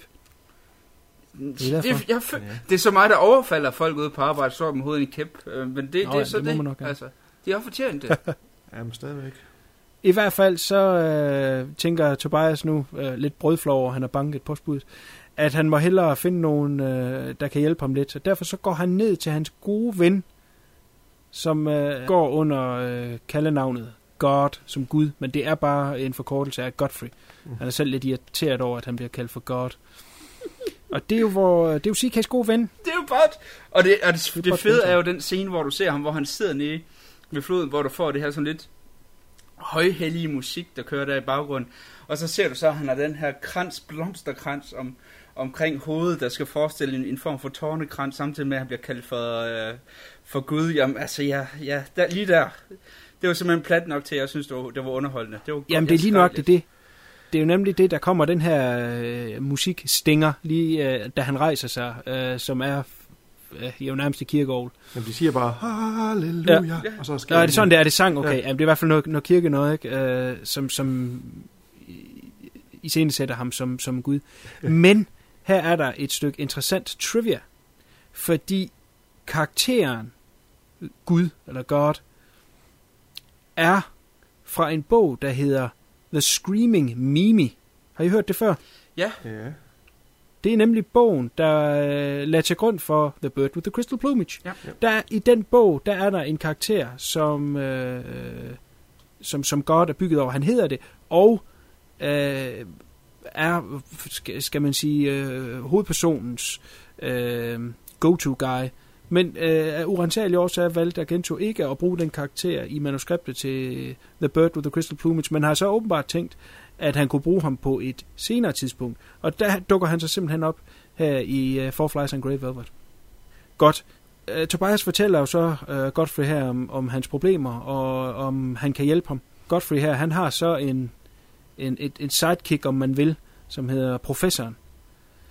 Han er noget af en karakter. Igen er vi over i noget med, med, med humor, fordi han er ret sjov. Det er, jo- han er sådan lidt i tvivl om, hvor mange... Eller han er ikke selv i tvivl om, hvor mange bibelcitater han kan. Igen er vi over i noget religiøst. Mm. Øh, men men øh, Godfrey er ikke helt enig med, om, om, om det er så mange, han nu engang kan. Øh, hvad synes du så om ham, CK? Synes du, han var sjov? nej, men jeg, jeg kan godt lide måden, han bliver introduceret på. Hvorfor de kalder ham professoren. Altså det der med, at øh, han hilser pænt på en på, øh, på gaden, når han vasker sine hænder, inden han snakker med folk, og han kysser øh, øh, kvindernes hånd, når de byder ham den, og, og, og sådan ting. Jeg godt lide hele den der måde, han bliver præsenteret på. Øh, synes jeg er helt vildt sjov. Selve karakteren, nej, det, øh, det er en, en, en form for komedie, som jeg er vokset lidt fra. Okay. Ja, det, det igen øh, ringer hult, når du er glad for Bud Spencer-film. Lad det være i to sekunder. Det har vi været. Men, men, øh, men det er en interessant ting, du lige siger der, fordi hvem fanden er egentlig Godfrey og, og, og professoren? Ja. De, de, de bor jo pisse uselt. En lille hytte. Og, og, og Godfreys, ja, det er jo sådan et, et, faldefærdigt hytte, ja. skur. Og, og, og Godfreys tøj er laset og hullet. Han ligner jo en øh, vagabond. Det er jo ikke bare hullet, altså det er jo, det er jo, det er jo virkelig, altså der er jo næsten ikke tøj på den krop jo, altså. Nej, og, og, og, det er jo sjovt, fordi Tobias her er jo rimelig øh, høj på strå. Øh, det, det, er et, det er et kæmpe hus, ikke? Som, mm. som sagt senere bliver det afsløret, at, at, at konen har nogle penge. Ikke? Men vi må også gå ud fra, at han har en, en OK succes som øh, musiker. Ja. Øh, hvor kender han de her mennesker fra? Ja. Godt spørgsmål. Men lang historie kort. De bliver enige om, at øh, professoren skal holde øje med huset, om der er nogen, der, der kommer og går. Øh, og det er ikke den første mand, der kommer til at hjælpe Tobias undervejs. Godt. Meget ubelejligt, så øh, kommer øh, konens kusine på besøg. Hun er jo nærmest flyttet ind i en, i en kort periode. Det passer meget dårligt ind og presser også Tobias yderligere. Der sker endnu flere øh, øh, natlige indbrud og, og, og, og trusler. Og i sådan en grad, at øh, konen hun vil simpelthen ikke bo der mere og prøver også at få øh, overtalt Tobias til at, at tage med hende, men øh, han, han vil ikke. Han er ikke øh, nogen kujon. Han skal nok blive der. Og igen på hans totalt usympatiske måde. Ingen forståelse for, at hun er bange eller noget som helst. Der, der, der er en morder, der er inde i huset hver nat. Øh, det er helt utroligt usympatisk. Godt. Så kommer der et twist. Og jeg tænker, om vi skal smide vores, øh, vores spoiler alert her. Jamen lad os gøre det, det gør det nemmere for os. Godt. Jeg vil sige, at den her film har flere twists undervejs, og det, det, det bliver meget syret her mod slutningen. Hvis man er fænget af det, og man gerne vil se sidste kapitel af øh, dyrtologien, så stop det her og vend tilbage, når øh, jeg har set filmen. Øh, det er... Det kan være, at vi kan kaste noget lys over nogle af de ting, du ikke forstår. Det kan også være, at du forstår det. Det vi ikke forstår, så skriv ind og forklar os det. det vil vi gerne vide. Ja. Godt, men vi går i spoiler mode nu. Nu er øh, bladet der fra munden. Fløjelshandskerne er taget af. Det, der sker nemlig, er til stor overraskelse, det er, at vi ser det offer, som øh, han kom til at slå ihjel ved et uheld, sidder og spiser ind på en café. Og det her er ikke en zombiefilm, så man må gå ud fra, at han ikke er død. Han ringer en op ind på den her café, og siger, at øh, til vedkommende, som vi må gå ud fra, er afpresseren, skråstrej morderen, øh, de skal mødes. Øh, han vil snakke med, med vedkommende, fordi at, øh, den her aftale her, den, den, den går altså ikke længere. Og han mener så også at ligge inde med nok viden til at kunne presse øh, morderen her til at komme.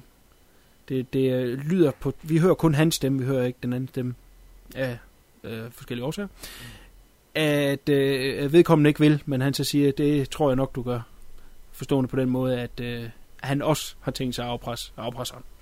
Det er, ikke, det er ikke nemt at være afpresser i den her film. Nej, det er det godt nok ikke. Det, øh, det er sgu et hårdt, øh, det er et hårdt øh, fag. liv. Farlig profession. Ja, det er det.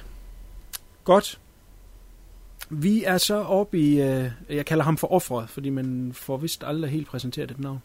Jo, men jeg kan ikke huske det. Der er jo han siger et navn på et tidspunkt. Siger han på han har fået det der øh, ID-kort.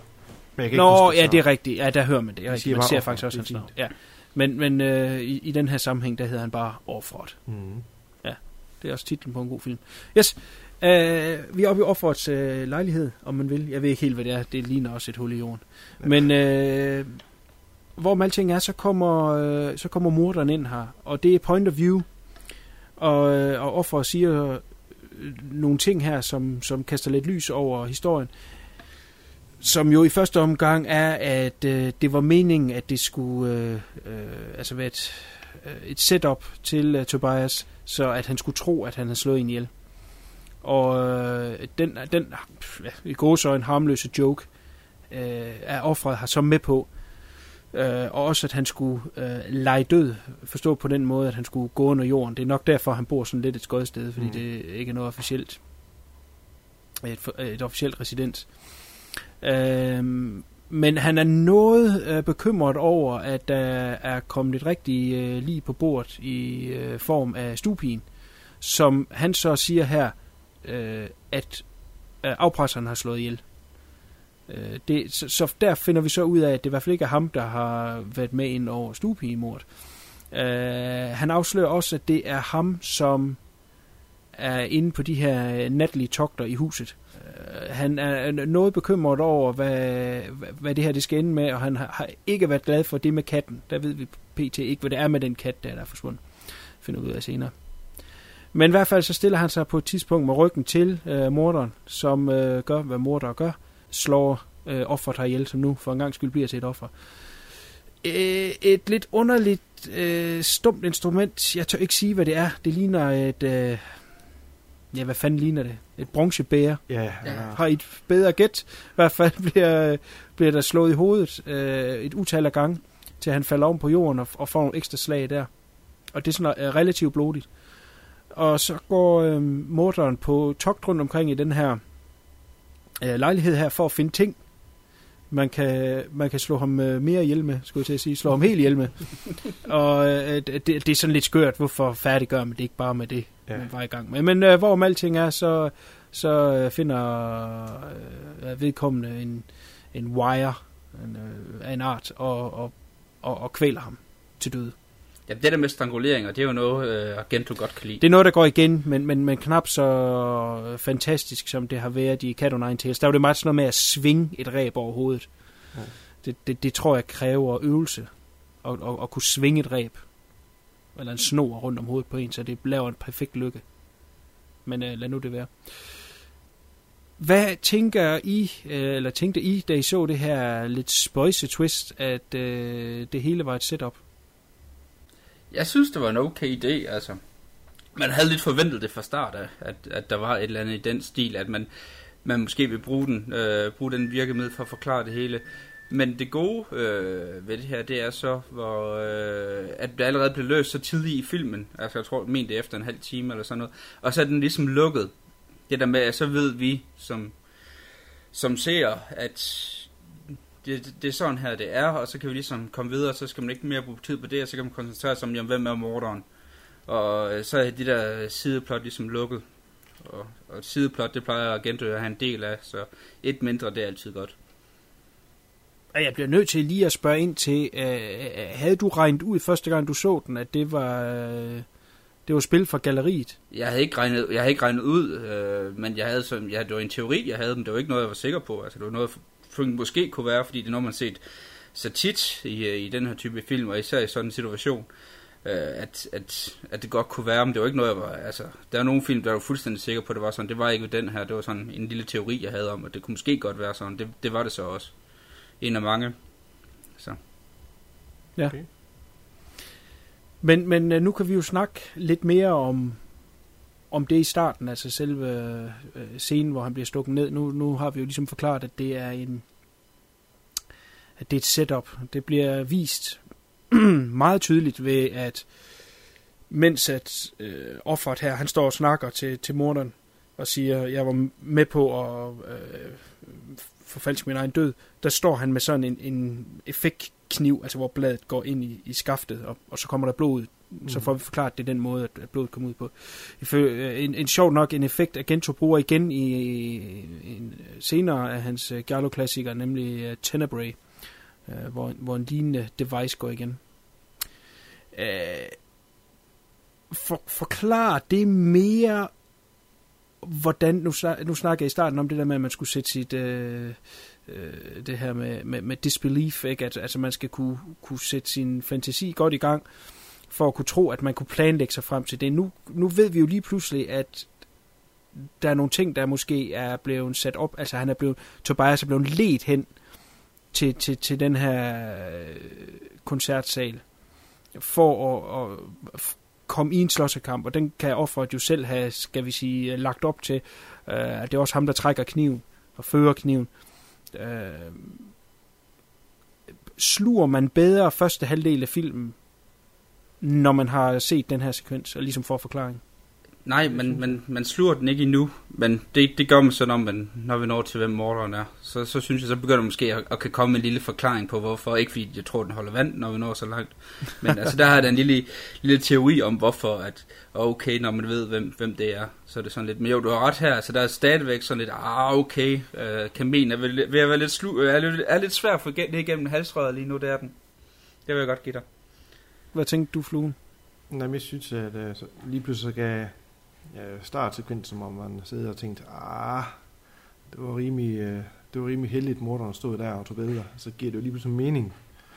Jeg synes egentlig, det, øh, det virker godt nok. Også hele sekvensen, øh, hvis vi skal runde den af med, med mordet, synes jeg også er pisse visuelt fedt. Det er svært at forklare det her first person øh, mor, øh, hvor man ser, han går ind i lejligheden, og så kommer det her objekt, som står på et bord, sådan helt frem i fronten af kameraet, der står i den højre side. Og når morderen så tager ved det og løfter det op, så det, det, det er svært at forklare det, men det virker bare helt godt. Jeg ved ikke, om I, hvad I tænker på den. Jo, det, jo, det er helt sikkert. Ja, det fungerer. Det så jeg bare tænkte, jeg må lige spole tilbage og kigge, hvad fanden var det, der skete der? Var det noget, han havde i hånden, når han kom ind, eller var det rent faktisk en del af billedet, der blev ja. taget ud? Jeg synes også, det, det er... Jeg har lige været forbi det en gang før, men jeg synes, det er værd lige at nævne igen, fordi det er jo egentlig det, Argento er kendt for, at øh, hans, øh, måden han komponerer og, og kombinerer øh, det visuelle med, med morerne, det er jo det, han bliver kendt for senere. Ja, det, det, der er en lille smule af det i øh, The Cat o' Nine Tails, øh, hvad hedder det, øh, øh, morderens øh, dødsscene deri, som vi var forbi, ikke? Altså, der, der, der var også noget af det. Og så igen her, helt sikkert, at han er, han er ved at finde formen til, øh, til det, der skal ja, ligesom bliver hans trademark fremadrettet. Ja, det kommer også senere hen i filmen, og straks. Ja, ja, der, der er masser af mere, der senere hen i filmen. Ja, ja, ja, helt sikkert, der kommer en specifik scene, som er helt fantastisk. Men øh, hvis jeg lige skal vente, øh, jeg er umiddelbart på, på, på fluens side her, øh, jeg kan tydeligt huske, at jeg så den første gang igen. Jeg er jo stor Gento-fan, og så fik jeg endelig øh, af omveje mulighed for at se den her film. Og øh, fandt starten så vrøvlet. Altså det der med, hvordan kan man planlægge sig frem til det, ikke? Uh, uh, det er jo også det, når man har set nogle af de her forbandede sårfilm, så begynder man også lige pludselig at tænke, uh, hvordan fanden kan man planlægge sig frem til det, ikke? Uh, han dør i træerne, uh, Jigsaw, og alligevel så har han planlagt helt frem til syveren. Ikke? Der er sat med mange ting, der lige skal falde på hak, for at det kan ske, ikke? Og, og det er sådan noget, der kan gøre, at man sådan ser, det er kraftedet med dosk, ikke? Ligesom og når det er den første Altså, Ja, hvis vi skal tage den. Altså, den ja, er The Game. Et grelt eksempel på det Ja. der. Ja, Lige nøjagtigt. Men, men, men, men uh, Gento er ikke bange for at eksperimentere med ting. Vi har nævnt, at der er noget med en sekvens i Profondo Rosso, Deep Red, hvor han også gør det uh, i starten af filmen. Ikke? Og, og, og hvis man ikke køber det, så vælter hele lortet. Og, og, og det er der også lidt her. Så når han giver den her tætbed, jeg, jeg ved ikke, hvornår det er, at øh, i filmen, øh, jeg har ikke taget tiden på det, men, men altså, vi er måske været tre kvarter inde eller sådan noget. Øh, for mig kan jeg huske første gang, jeg så den, og også når jeg ser den nu, så, så er der nogle øh, brikker, der falder på plads, der gør, at så er jeg sgu mere investeret i den. Mm. Nu skal jeg ikke bruge kræfter på at sidde og tænke, at det er åndssvagt, det der var i starten. Fordi hvis det er i starten er åndssvagt, lidt for mig i hvert fald, vil indikere, så kan det sgu også være åndssvagt, det det slutter med. Ikke? Altså, der, der er ligesom været en samhørighed i noget. Ikke? Altså, hvis en film har en sej start, forventer man, at den har en sej slutning. Ikke? Er en film sjov i starten, så vil man nok gerne have den sjov til sidst. Og, og, og har den et vrøvlet plot til at starte med, så er det nok også et vrøvlet plot til sidst. Men, men ved at lige, at, at man får den her på, øh, for mig, så er det sådan lidt, okay, nu falder der lidt ro på øh, i forhold til, han skal nok guide os hen. Han har styr på det. Det er også noget med, at en instruktør tager jo sin, sit publikum i hånden og leder dem igennem den her historie. Og, og det er sgu rart lige at vide, øh, at mm, altså, man, man har en idé om, at øh, instruktøren han har styr på det, ikke? Og, og, og det får man her. Han, han ved godt, hvad det var, han lavede i starten. Ja, han, øh, han er modig, fordi han, som du siger, han strækker den langt, før det, det der, vi får den her puzzle. Så man, man kan gå nå at tabe mange øh, undervejs på den måde der. Så det er, jeg synes, det er ret modigt at, at strække den så langt i en tre kvarter, eller hvor meget det nu er.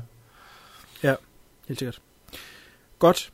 Men Tobias, han er ikke helt færdig med at, at, at skaffe sig hjælp til at, at løse det her. Han får hyret sig en privatdetektiv, og han er lidt en karakter, ham her. Han er, ja, ikke fordi han er homoseksuel, men øh, han er meget udtrykt homoseksuel. Øh, det er med de løse håndled, og den lidt, lidt specielle stemme. Mm. Øh, han hyrer ham, og så øh, får- han så åbenbart lige øh, smidt en middag med oven i hans øh, honorater. Det er øh, første indikation på, at øh, det bliver et sjovt øh, kendskab med den her privatdetektiv. De, man ser, at de er inde og spiser. Han spiser helt vildt hurtigt, altså nærmest som dyr. Og så spørger han så øh, Tobias, øh, øh, er det dig, der betaler, eller hvad? Ikke Tobias, han er allerede der træt af ham. Man kan se, at han ruller øjnene. Ja, okay, jeg går hen og betaler. Øh, Jeg skal betale for ham der, hvad har han fået? Og så hende der bag ved kassen der, hun nævner jo bare tre sandwich, øh, bla bla bla bla bla, bliver bare ved og ved. Og en tuber. Ja, ja, ja. Det er rigtigt. Han øh, drikker nemlig øh, Tuborg. ja, tuber og guld. Øh, Jeg synes, det er en fed introduktion af den her øh, privatdetektiv, som øh, der er masser af humor. Ja. Øh, jeg vil lige høre, hvad I siger til ham og, og introduktionen af ham. Og, og, og så kan jeg øh, lige fortælle øh, en tidbit bagefter. Han, han afslører jo, at det her det er hans 49. 20. sag. Det er og de sjovt. 48 inden, dem har han ikke opklaret. Han er ikke opklaret Men- Men... sag i tre år. Han, nej, nej, han har aldrig opklaret en sag. Og, og, og, og det han så mener, det er jo, at øh, øh, det må betyde, at den her sag, det er den, han, han bryder den her rekordstime med. Hvilket jo selvfølgelig ikke er nogen trøst for, øh, for, øh, for Tobias. Øh, øh, privatdetektiven siger endda, den her sag er så sikker, at jeg opklarer den, at jeg kan egentlig bare sidde hjemme på kontoret og vente på, at morderen går ind til mig. Ja. Og så står Tobias der sådan lidt, What? Jamen, det har du ikke tænkt dig at gøre, vel? nej, nej, nej, nej. Fantastisk. Hvad er jeres tanker umiddelbart om privatdetektiv? Jamen, jeg synes, han er igen en af de her sådan, øh, øh, sjove homoseksuelle karakterer, som han har haft lidt med i den her trilogi. Øh, jamen, han er jo perfekt. Altså, og så vidt jeg ved, så var det noget med at skuespilleren selv øh, foreslår, at han skulle have spillet ham homoseksuel. Er det ikke korrekt? Det er skrevet sådan, men, ja. Ja. men uh, som sagt har jeg lige en bit Okay, den bagefter. tager vi efter. så. Men jeg synes, øh, jeg synes, det fungerer. Jeg synes også, humoren fungerer. Og det der med, med middagen der, som siger, han bare sluger det og siger, hvem betaler? Gør du det? Okay, fint. Og så går de bare videre derfra. Altså, hele hans øh, confidence omkring, at det her, det skal nok gå. Den her sag, det bliver the deal for mig. Øh, jeg synes virkelig, det fungerer godt. CK? Inden jeg lige øh, siger, hvad jeg synes om privatdetektiven. Lå I mærke til dørhåndtaget til hans dør? Privatdetektivens dør? Ja, øje. Ja, ja. det der øje der. Øh, ja. Ja. Det synes jeg faktisk, det var, det var sådan en, øh, en ret sjov tilbagekast til, øh, til Cat of Nine Tails, hvor du har zoomet ind på det her øje her i, i, i flere scener. Det synes jeg faktisk var ret sjovt, at, at øh, han ligesom havde, havde valgt at selv referere i øh, den tidligere Ja. film. Det synes jeg var lidt morsomt. Jeg tror mere, det er noget med private eye at gøre. Ja. Men det kan Jeg, være jeg, siger, at den har en dobbelt betydning, og så har vi alle sammen ret. Ja, okay. Ja, det er ordentligt. Men ellers så, øh, for en gang skyld, så er jeg helt enig med, at jeg synes, den her karakter er hammer morsom. Jeg, den her gang, øh, jeg skreg og grin, altså den der monolog, som du, som du nævnte med, at øh, han ikke har opklaret øh, 48 sag og alt det her, jeg synes, det var så sjovt. Altså også det der med, at øh, han var lidt det der, jeg kan huske fra første gang, jeg så den, var jeg lidt træt af, træt af at synes, han var meget øh, stereotyp. Men den her gang, hvor, hvor jeg ser film, især efter at have set de to andre, så synes jeg, at, at for en gang skyld, så øh, synes jeg, at homoseksualitet, det var lidt bedre beskrevet, fordi var det en af de ting, jeg har været lidt træt af de to andre. Nu har jeg også sprunget lidt over det. Øh, det var det hele der homoseksualitet, der har kørt som en form for, øh, for sideplot, som aldrig helt rigtig har forstået, hvad det var, han ville. Hvorfor han har det med i de her film her. Jeg synes, det var fuldstændig unødvendigt, fordi han ikke rigtig brugte det til noget. Og øh, i, øh, i den her gang med privatdirektiven, jamen altså, det, det er jo bare en del af hans personlighed, og jeg synes, det fungerer. Så, så, så endelig, så, så, så, så bruger han det til noget fornuftigt, i stedet for det noget, han, han bare smider ind for, jeg ved ikke, om det er for at forarve, eller, eller hvad det er. Der, Men ej, det, jeg har- forstår det ikke helt. Jeg har fundet et, øh, og det er så igen, jeg ved ikke, når vi snakker om ting, man finder på nettet, hvor meget pålideligt der er i det, men han har jo sagt omkring det her med homoseksualitet i hans film, der har han øh, et quote her, hvor han skriver, eller hvor han blev kvoteret for at sige, I'm very interested in portraying homosexual men and women in my films, because I'm interested in their lives and their problems. Det er sådan set det, han har at sige til det. Jeg, jeg, vil lige, jeg hopper lige ind her. Ja. Øh, fordi jeg vil øh, stille mig øh, uenig med CK. Okay. som det plejer at være. Jeg synes, jeg synes jo lige nuagtigt, at det er pisse fedt, at han har øh, homoseksuelle med i hans film. Han har øh, transvestitter med i hans film. Mm. Øh, det, som man normalt kalder for perverts. Men han har dem med i de her film som helt normale mennesker. Og det er det, jeg ikke synes, Han-. Altså, Nej, men nu må du lige lade mig, så kan du komme ind bagefter. Han, øh, han, lader han, han, han sætter dem jo ind som normale mennesker, uden at der skal være en idé med det. Det skal ikke være, at fordi at du, går, har, du er en mand, og du går med kjole, så er du morder. Øh, som det, øh, en af de ting, du ikke synes var så sjov i uh, The Bird with Crystal Plumage. Og øh, der er også en af, af, de mistænkte i Cat on Nine Tails, som går på en bøssebar, øh, og, og hvor øh, mange af mændene er klædt ud i kvindekjoler og alt sådan noget. Og så er der den her privatdetektiv, som, øh, som, som også er homoseksuel. Men, men tog man det ud, man kunne jo sagtens lige fjerne det fra ham, og så, så ville det være den samme film.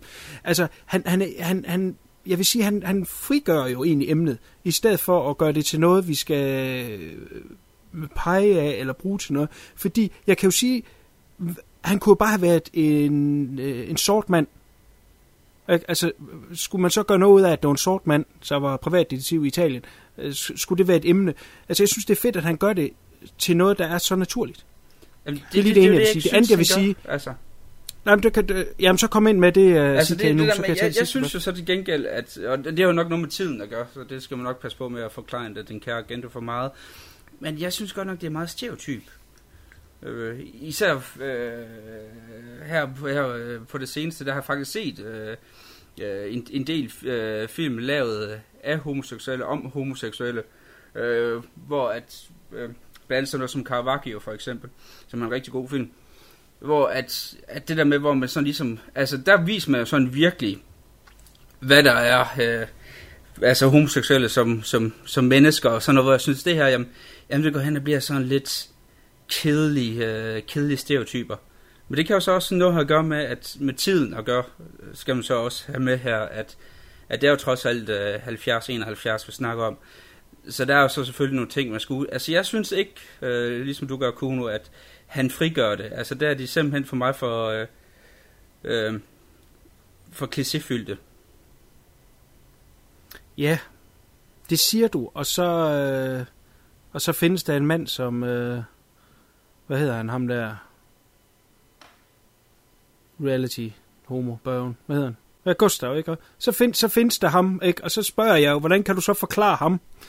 de, de findes jo på, Ja, men det, på, men det er også den det, men også igen det, som, som jeg har lidt op med, med sådan noget som Gustav, Gustav for Gustav, eller hvad fanden han nu hedder, det er lidt det der med, at det er jo også bare nogen, som spiller en rolle, altså også, øh, hvad jeg selv kender, en, øh, en ven, jeg kender, som, Øh, Øh, altså, da han sprang ud, der, der skiftede han også fuldstændig karakter til, at han blev sådan en, en Gustav-agtig ting, det så var nogle 10 år siden. Men det der med, at så var han ikke længere den person han altid var, så blev han ligesom den der rolle der, som, som føler skal. Så det er også lidt det der med, at jeg føler nogle gange, så spiller de selv en rolle, de måske ikke skal. Øh, altså sådan i, ja, sådan en som Gustav, hvis han virkelig er sådan, øh, i virkeligheden, og kameraet er sådan, så kan jeg nok sige, ja, okay, det var da lidt vildt. Men det virker også bare, som om de selv har fået den der... Øh, rolle, de skal spille. Altså, åh, oh, okay, det er sådan, vi har set på film, de skal være. Jamen, sådan skal vi også være. Og det synes jeg bare virker lidt falsk, i stedet for at finde sin egen identitet. Ikke fordi vi skal snakke for meget om Gustav Reality Nej, TV nej, nej, her, men det skal vi heller ikke. Men, ikke bare lukke den her, øh, så? Jo. Sorry, den havde presset sig på længe. Så synes jeg, den er godt lukket. Og jeg synes, den passer godt ind der, det, så har vi lige sammen. Ja, ja men vi kan godt, øh, vi kan, vi kan som godt lukke ned ned der. Øh, den, den, den bliver vi jo nok ikke lige umiddelbart enige om. Men en interessant ting er, at øh, Argento, og det kan du så øh, være taknemmelig for, at aldrig blev til noget, det var, at han øh, efter Cat o' Nine Tales øh, arbejdede med ideen om at lave en giallo udelukkende med øh, homoseksuelle. Altså det skulle være kun mænd. Der skulle ikke være en, øh, en babe over hjørnet, der lige smed øh, toppen eller Cat o' Nine Tails. Det skulle kun være bøsser, der var i den. Mm. Men øh, det, øh, det, det mente hans far, at øh, hvem skulle se den film? Hvordan kunne de sælge den? Det kunne så have været interessant at se, hvad, fordi så ville han være nødt til at gå væk fra nogle af stereotyperne. Ellers ville det som sådan noget som den der William Friedkins forfærdelige Cruising med Al Pacino, som jeg tror så den kvarter, inden jeg var nødt til at slukke, øh, som også bare kører på de der øh, læderbøsser klichéer der. Yes.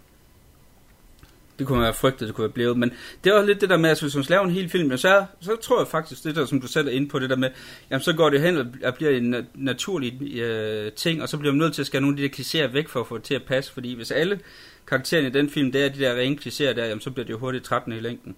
Godt. Dammit, det var meget snak om det. Godt, men det var fint nok. Ah, yes. Så er privat- privatdetektiven på sagen, og øh, det giver jo så øh, Tobias tid til at øh, lege med andre ting, så som øh, konens kusine. De øh, indleder en, øh, en bitte affære. Ja. Hun er også, hun er også lidt en frækkert, eller hvad siger drengen? Oh. Altså, hvis Ja, hun hun kommer er og sagde, at jeg skulle tage et bad, hun havde noget badesalt, så kunne det også godt være, at jeg sagde, okay, så, så skidt da. Ja, han er ikke, øh, han er ikke langsom til at begynde at rave lidt på hende. nej, det, det Efter hun Der viser vi igen ham. hans, hans douchebaggeri. Han, han, Jamen, han er jo, jamen, Ja. han er jo bare på alle leder kanter en rigtig Ja, høj hul.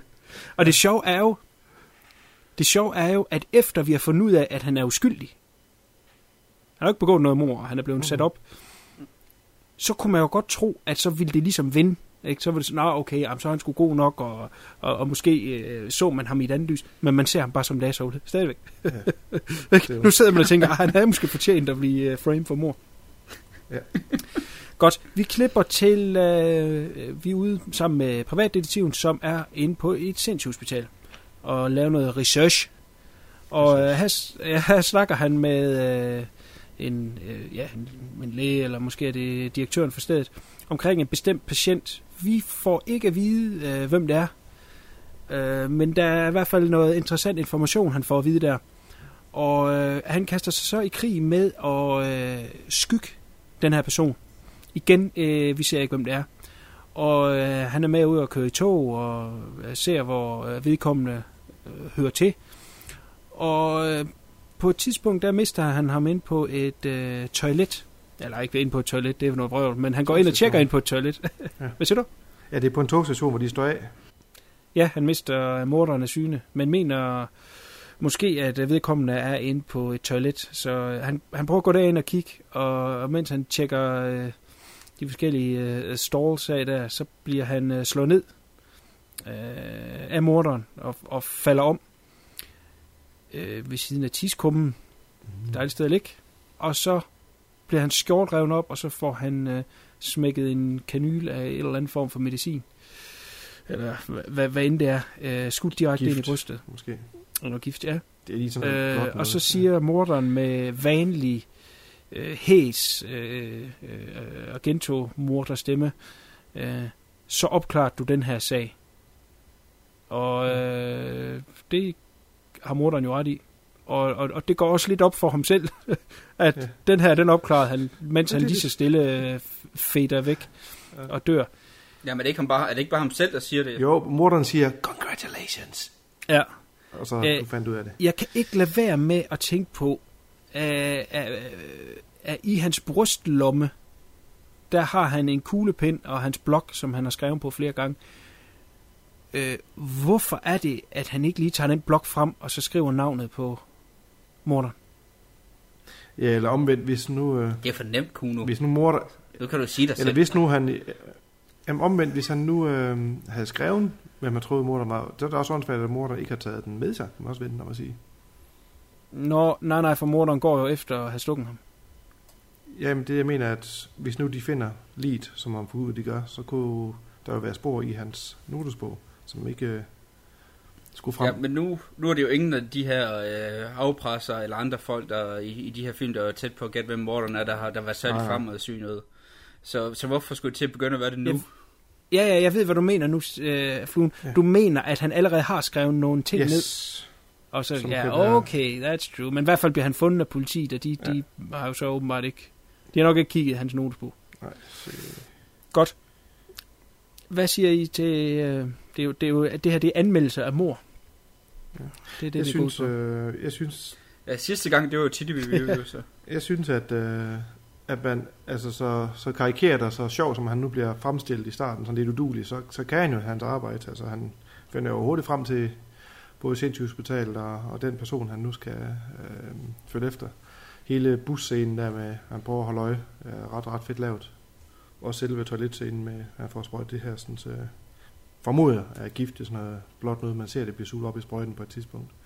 Jeg synes egentlig, det fungerer meget godt, og så hele hans, øh, ja, der døds øh, scenen, og han siger, ja, jeg klarer sagen, jeg klarer sagen, og smiler, ikke? Det, det er igen lige lidt humor til sidst. Jamen, han dør Ja, lykkelig. han dør lykkelig. Ja. Ja. Gør han. Ja, men jeg synes egentlig, at hele, hele sekvensen fra, hvor han render rundt i gaderne og, og søger spor, så til han finder frem til morderen, er ret fedt lavet. Jeg giver, jeg giver Fuglen ret i, at det er, øh, det, er en, det er en rigtig fed scene, den her. Den, øh, hvad han siger. Hvad fluen siger? Ja, hvad Okay. Fluen siger. Hvad Fluen siger er altid Ja. det rigtige. Mm. Godt. Så er vi jo spændt på, hvad han siger, når vi når hen til nogle af konklusionerne. Så siger jeg ikke noget, så ligner jeg spørgsmålstegn. Nå, okay. Så må du spørge dine tre andre venner, hvis du forstår den. Yeah. Godt. Vi er tilbage ved uh, Tobias' hus, hvor øh, uh, kusinen nu har fået nok og vil rejse hjem, og hun er ved at pakke sin kuffert. Og øh, så sker der det, at der kommer en ind i huset igen. Og øh, hun bliver bange og flygter ovenpå, op på loftet i det her hus, og gemmer sig ind i et skab, og øh, morderen er oppe og, og leder rundt derop, men, men går så ned ad trappen igen lige så stille, så får hun så snedt sig ud, og vil så øh, ned ad trappen. Men her bliver hun slået ned. Og her kommer så det, hvad jeg regner med, I andre også mener, er en af filmens absolutte højdepunkter. Mhm. Det er nemlig øh, den måde, som hun dør på, og hvordan det er filmet og skudt. Jeg vil prøve at forklare det så godt, som jeg kan. Men det er simpelthen, hun får et slag, så hun sådan drejer rundt om sig selv, og så falder hun med ryggen nedad mod trappen og så glider hun ansigt opad og nedad, altså øh, hovedet først, men med ansigtet op mod loftet. Så glider hun ned ad trappen, og det vil sige, at hovedet det rammer hver trin, sådan duk, duk, duk, duk, duk, duk, duk, duk, duk. Og det er filmet på sådan en måde, så at det kameraet hænger sådan øh, statisk over. Så vi følger det med ned, hele vejen ned i bunden, duk, duk, duk, duk, duk, duk, duk, duk, duk. og når hun rammer bunden, så er der en kniv, der bliver øh, stukket i hende, og der følger vi også kniven statisk, vi følger den med ned og, og der er jo noget med øh, klippe rytme, men der er helt sikkert også noget, der hedder lydrytme.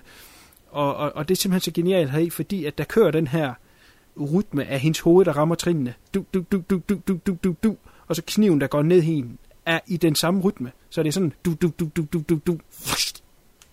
Helt genialt. Mm.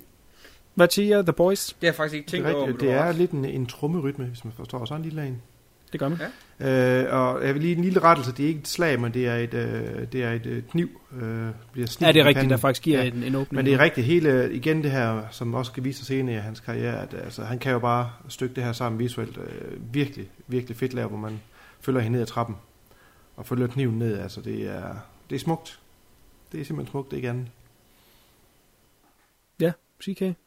Jamen, jeg, jeg giver ret. Det er, det er en god... Jeg vil nok ikke gå til at sige, øh, sige smukt, men altså jo, det er en effektiv scene. Hvorfor er det ikke smukt?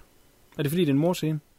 Ja, altså, det, det, du har lidt det der... Altså, nu er jeg ikke ligesom, ligesom jer som øh, ren øh, jeg elsker æstetikken i, øh, i, de her, øh, i, i den her form for scener, og, og, og godt kan blive, blive helt høj over øh, ja, klipperytmer og, og alt det der, som fra jeres... Øh, nu er jeg jo to horror aficionados, så I er jo helt vilde med, med den der form for genre, hvor jeg må sige, jeg har ikke lige, det er ikke lige der, jeg, øh, jeg bruger mest tid, hvis jeg skal være helt ærlig. Men jo, altså, den har en, en særlig form for æstetik, vil jeg da godt give jer. Jamen altså, øh, filminstruktører, som bruger films værktøjer og muligheder til det yderste, øh, kan man vel godt sætte pris på på tværs af genre. Jo, jo, altså det, det gør jeg også. Altså, det er jo en pri- scene, jeg sætter pris på. Jeg vil bare ikke sige, at jeg synes, det er smukt. Altså, jeg vil ikke, jeg vil ikke bruge ordet smukt om det i hvert Hmm. fald. Vil, vil du gå så langt at sige, at er, er det noget, at kan du nævne en, en morsekvens i hvilken som helst film, som du synes har været smukt lavet? Altså, det kan være Giallo, det kan være alt. Ja, det har jeg. Men nu skal jeg jo komme med et eksempel på, øh, på stående fod, har, har jeg jo nær sagt, så det sagde jeg jo. Så. Ja, Jeg klipper bare ventetiden ud. Altså, jeg synes, nogle af scenerne, i hvert fald i Suspiria, for eksempel, øh, øh, synes jeg er decideret... Øh, den, der er den der scene der med ham, som bliver slået ihjel af nogle hunde, mener jeg, i, øh, selvom den er meget øh, besk og bestialsk, den scene, så har den i en vis form for, for indre skønhed også, øh, ja, jeg Der er nogle scener, hvor jeg måske, okay, der kan jeg måske godt gå med til at sige, at, at det er smukt. Øh, øh, hvis man endelig skal bruge det ord. Der, der er nogle af de der scener der i, i Suspiria, også der, hvor hun ryger ned i, i den her, øh, hvad hedder det, øh, faldgruppe med, med pigtråd for eksempel. Altså. Og også bare hele startmordet i, i Suspiria, også med det her ovenlysvindue her, der, der, der falder ned. Det er også øh, rent æstetisk øh, en, en fornøjelse at se på. Ja, men det er selvfølgelig det, vi snakker om, når vi siger smukt. Det er jo det øh, æstetisk smukt. Ja. Men altså, jeg vil da... Der kommer nogle scener øh, i, i hans senere film, som simpelthen bare er så fantastisk. Jeg bliver nødt til lige at hive en frem fra, fra øh, Opera, øh, som jo nok er øh, højden af hans karriere inden for de her øh, fantastiske komponerede morscener. Øh, jeg vil kun anbefale, at man, man hopper på YouTube, hvis man ikke har set den, og så søg på Opera, og så... Øh, øh, ja, for fanden kan det være under? Det, det er igennem en dørspion, man kigger. Altså, søg morscener, øh, Opera, og så, så se den, hvor der bliver skudt igennem en, en dørspion. Måden han bruger øh, øh, rum på, og hvordan han bruger øh, lydmix, øh, slow motion, kamerabevægelser, det, det hele går op i så stor en højhed. Det er som om, at han øh, ja, øh, står med et, med et øh, orkester foran sig, og han er dirigenten, og, og når Mm. han rammer det rigtigt, så, så er det simpelthen fantastisk, og jeg synes, øh, øh, første reelle bevis på, at han kan det, det er, det er scenen her med trappen i, i Four Flies. Der er, en, der er en scene mere, jeg lige vil tage frem fra øh, Tenebrae, øh, hvor en, en, man, man ser den her kvinde, der sidder ved et øh, spisbord, og hvor, øh, har en pistol i hånden, og så er der en kæmpe rude ved siden af bordet, og hun har ligesom sit fokus ind i, i, i huset. Øh, er jo tydeligvis bange for, at der skulle komme en. Det gør der så også, men vedkommende er udenfor og hammer en øks ind igennem vinduet og hugger hendes arm af. Den falder bare om med, med pistolen på, og hvor hun så rejser sig. Det er et helt hvidt hus, og det er med hvidt interiør, og hun har en hvid kjole på. Og så går hun rundt med den her blodige stump, og så, så maler hun faktisk væggene røde. Og det lyder selvfølgelig straks ekstremt blodigt, og det er det også, ingen tvivl om det. Men når man ser måden, det er lavet på, er fantastisk. Altså, det, der, der er nogle ting, han simpelthen bare kan mm. med det, når det går op i en højere som er fantastisk. Yes, det skal vi heller ikke gå øh, så meget ind i. Men, men det jeg bare lige vil frem til, var, øh, at, at de første spæde trin til det her, det er, øh, det er det, der kommer i Four Flies, og jeg synes, det er en af højdepunkterne, det er, det er den scene her. Ja. Med, med kusinen, der bliver dræbt. Godt. Det næste, vi ser, er øh, ligesyn for kusinen her, hvor både Tobias og konen er der, og vi, hvad vi må gå ud fra er, er hendes forældre. Og der er også øh, nogle politifolk og, og, og en læge, som vi bliver introduceret for øh, lige om lidt. Det øh, er typisk Agento, det er, det er ikke noget normalt øh, sted, det her det bliver afholdt. Det er sådan en kæmpe øh, ja, ligner jo sådan et eller andet mausoleum af en art, øh, med marmor over det hele. Og så den her øh, øh, borger med, med den døde kvinde på, med, med et lag over, der står midt i det hele. Øh, hvad tænkte I, da I så det? Er det ikke totalt åndssvagt? Hvad tænkte, Jeg tænkte, det er lidt overkill, og hvad fanden foregår der nu? Øh, Ja, Også det, der, efter, det, der kommer efter, øh, med hele øjesekvensen. Der, der Ja, det kommer vi til lige om lidt. Ja, det kommer vi til lige om lidt, hvad ideen er med det. Det var bare lige det der øh, arkitektoniske valg, han har valgt der, eller location valg. Det er sådan lidt... Øh, altså der har jo ikke været noget galt i, at det var bare var... Ja, det har ikke været noget galt i, at det bare har været et almindeligt øh, ligehus, hvor de havde de der, hvor de kører Ja. ud. Altså, det har fungeret meget bedre. Synes jeg. Men, øh, Der er jo noget lidt underligt her, fordi øh, på den ene side står Tobias, og på den anden side står konen. Øh, der er ikke sådan meget et øh, ægtepar over dem. mm, Spøjs nok.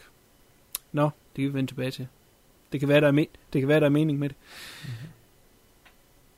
Hvad hedder det? Tobias han bliver oppasset af en, øh, af en læge eller en professor, øh, som gerne vil lave nogle eksperimenter, om man vil, på, øh, på den døde kusine her.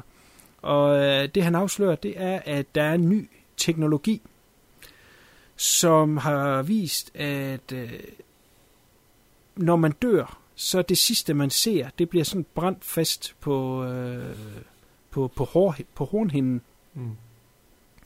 Og øh, der har man altså opfundet en teknologi, hvor at man kan affotografere det. Jeg, jeg prøver at sige det uden at grine.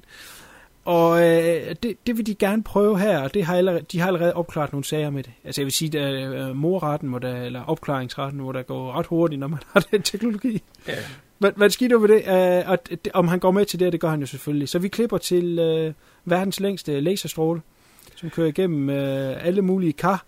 Og i en af dem, der er, øh, har de så taget øjeæblet ud af den her stakkels pige, hvor de så kan skyde det her lys igennem og affotografere det sidste, hun har set. Og øh, de får også fremkaldt det her billede, eller fremkaldt for at vise det her billede. Og det er jo så her, at øh, titlen den kommer i spil. Det er nemlig et billede af fire fluer. Fluen, hvad har du at sige til dit ansvar, eller til dit øh, forsvar? Jamen, det ved jeg ikke. Jeg Nej, ved ikke, hvad, hvad- jeg, jeg ved ikke Hvad er, der med, hvad er der med det her? Altså, det skal siges, at Gento originalt... Det er jo Ja, bullets. altså, altså. Gento vil originalt ikke bruge det her. Øh, som sagt har han skrevet manuskriptet sammen med nogle andre, og, og øh, det, det var ikke lige det, han synes virkede så godt. Men øh, åbenbart har effektmanden, som jeg nævnte tidligere, øh, Dino Galliano, han har så åbenbart lavet en eller anden form for test over for ham, som har øh, øh, skulle overbevise ham om, at okay, det kan vi måske godt gøre.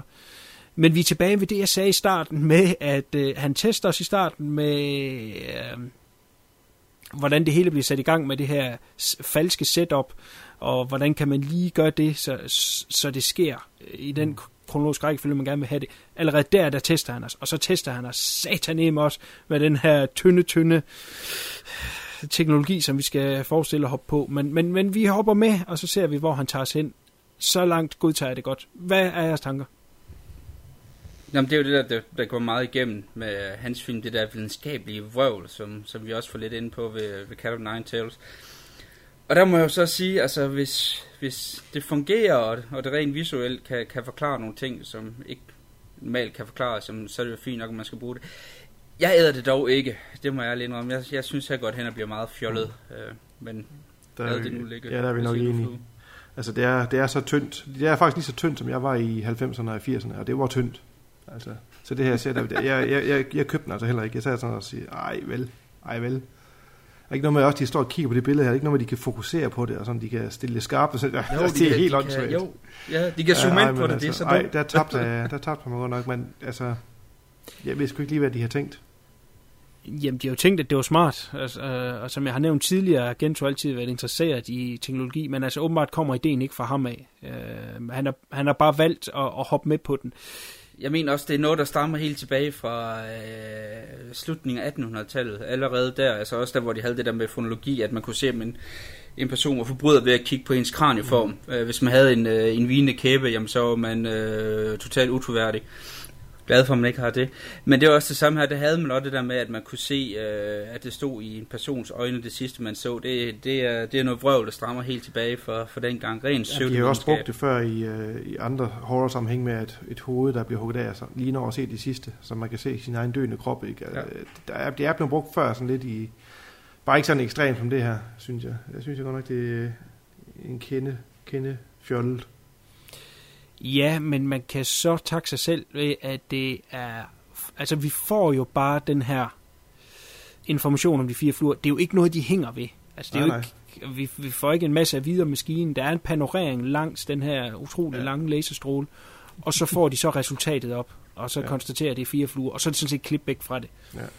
Ja. Øh, så, så, så det er et setup til noget, der kommer senere, men, men altså, jeg vil jo sige, det er lidt tåbeligt, men, men altså, det, altså, ja, det generer mig sgu egentlig ikke på en eller anden underlig måde, fordi det er så kort.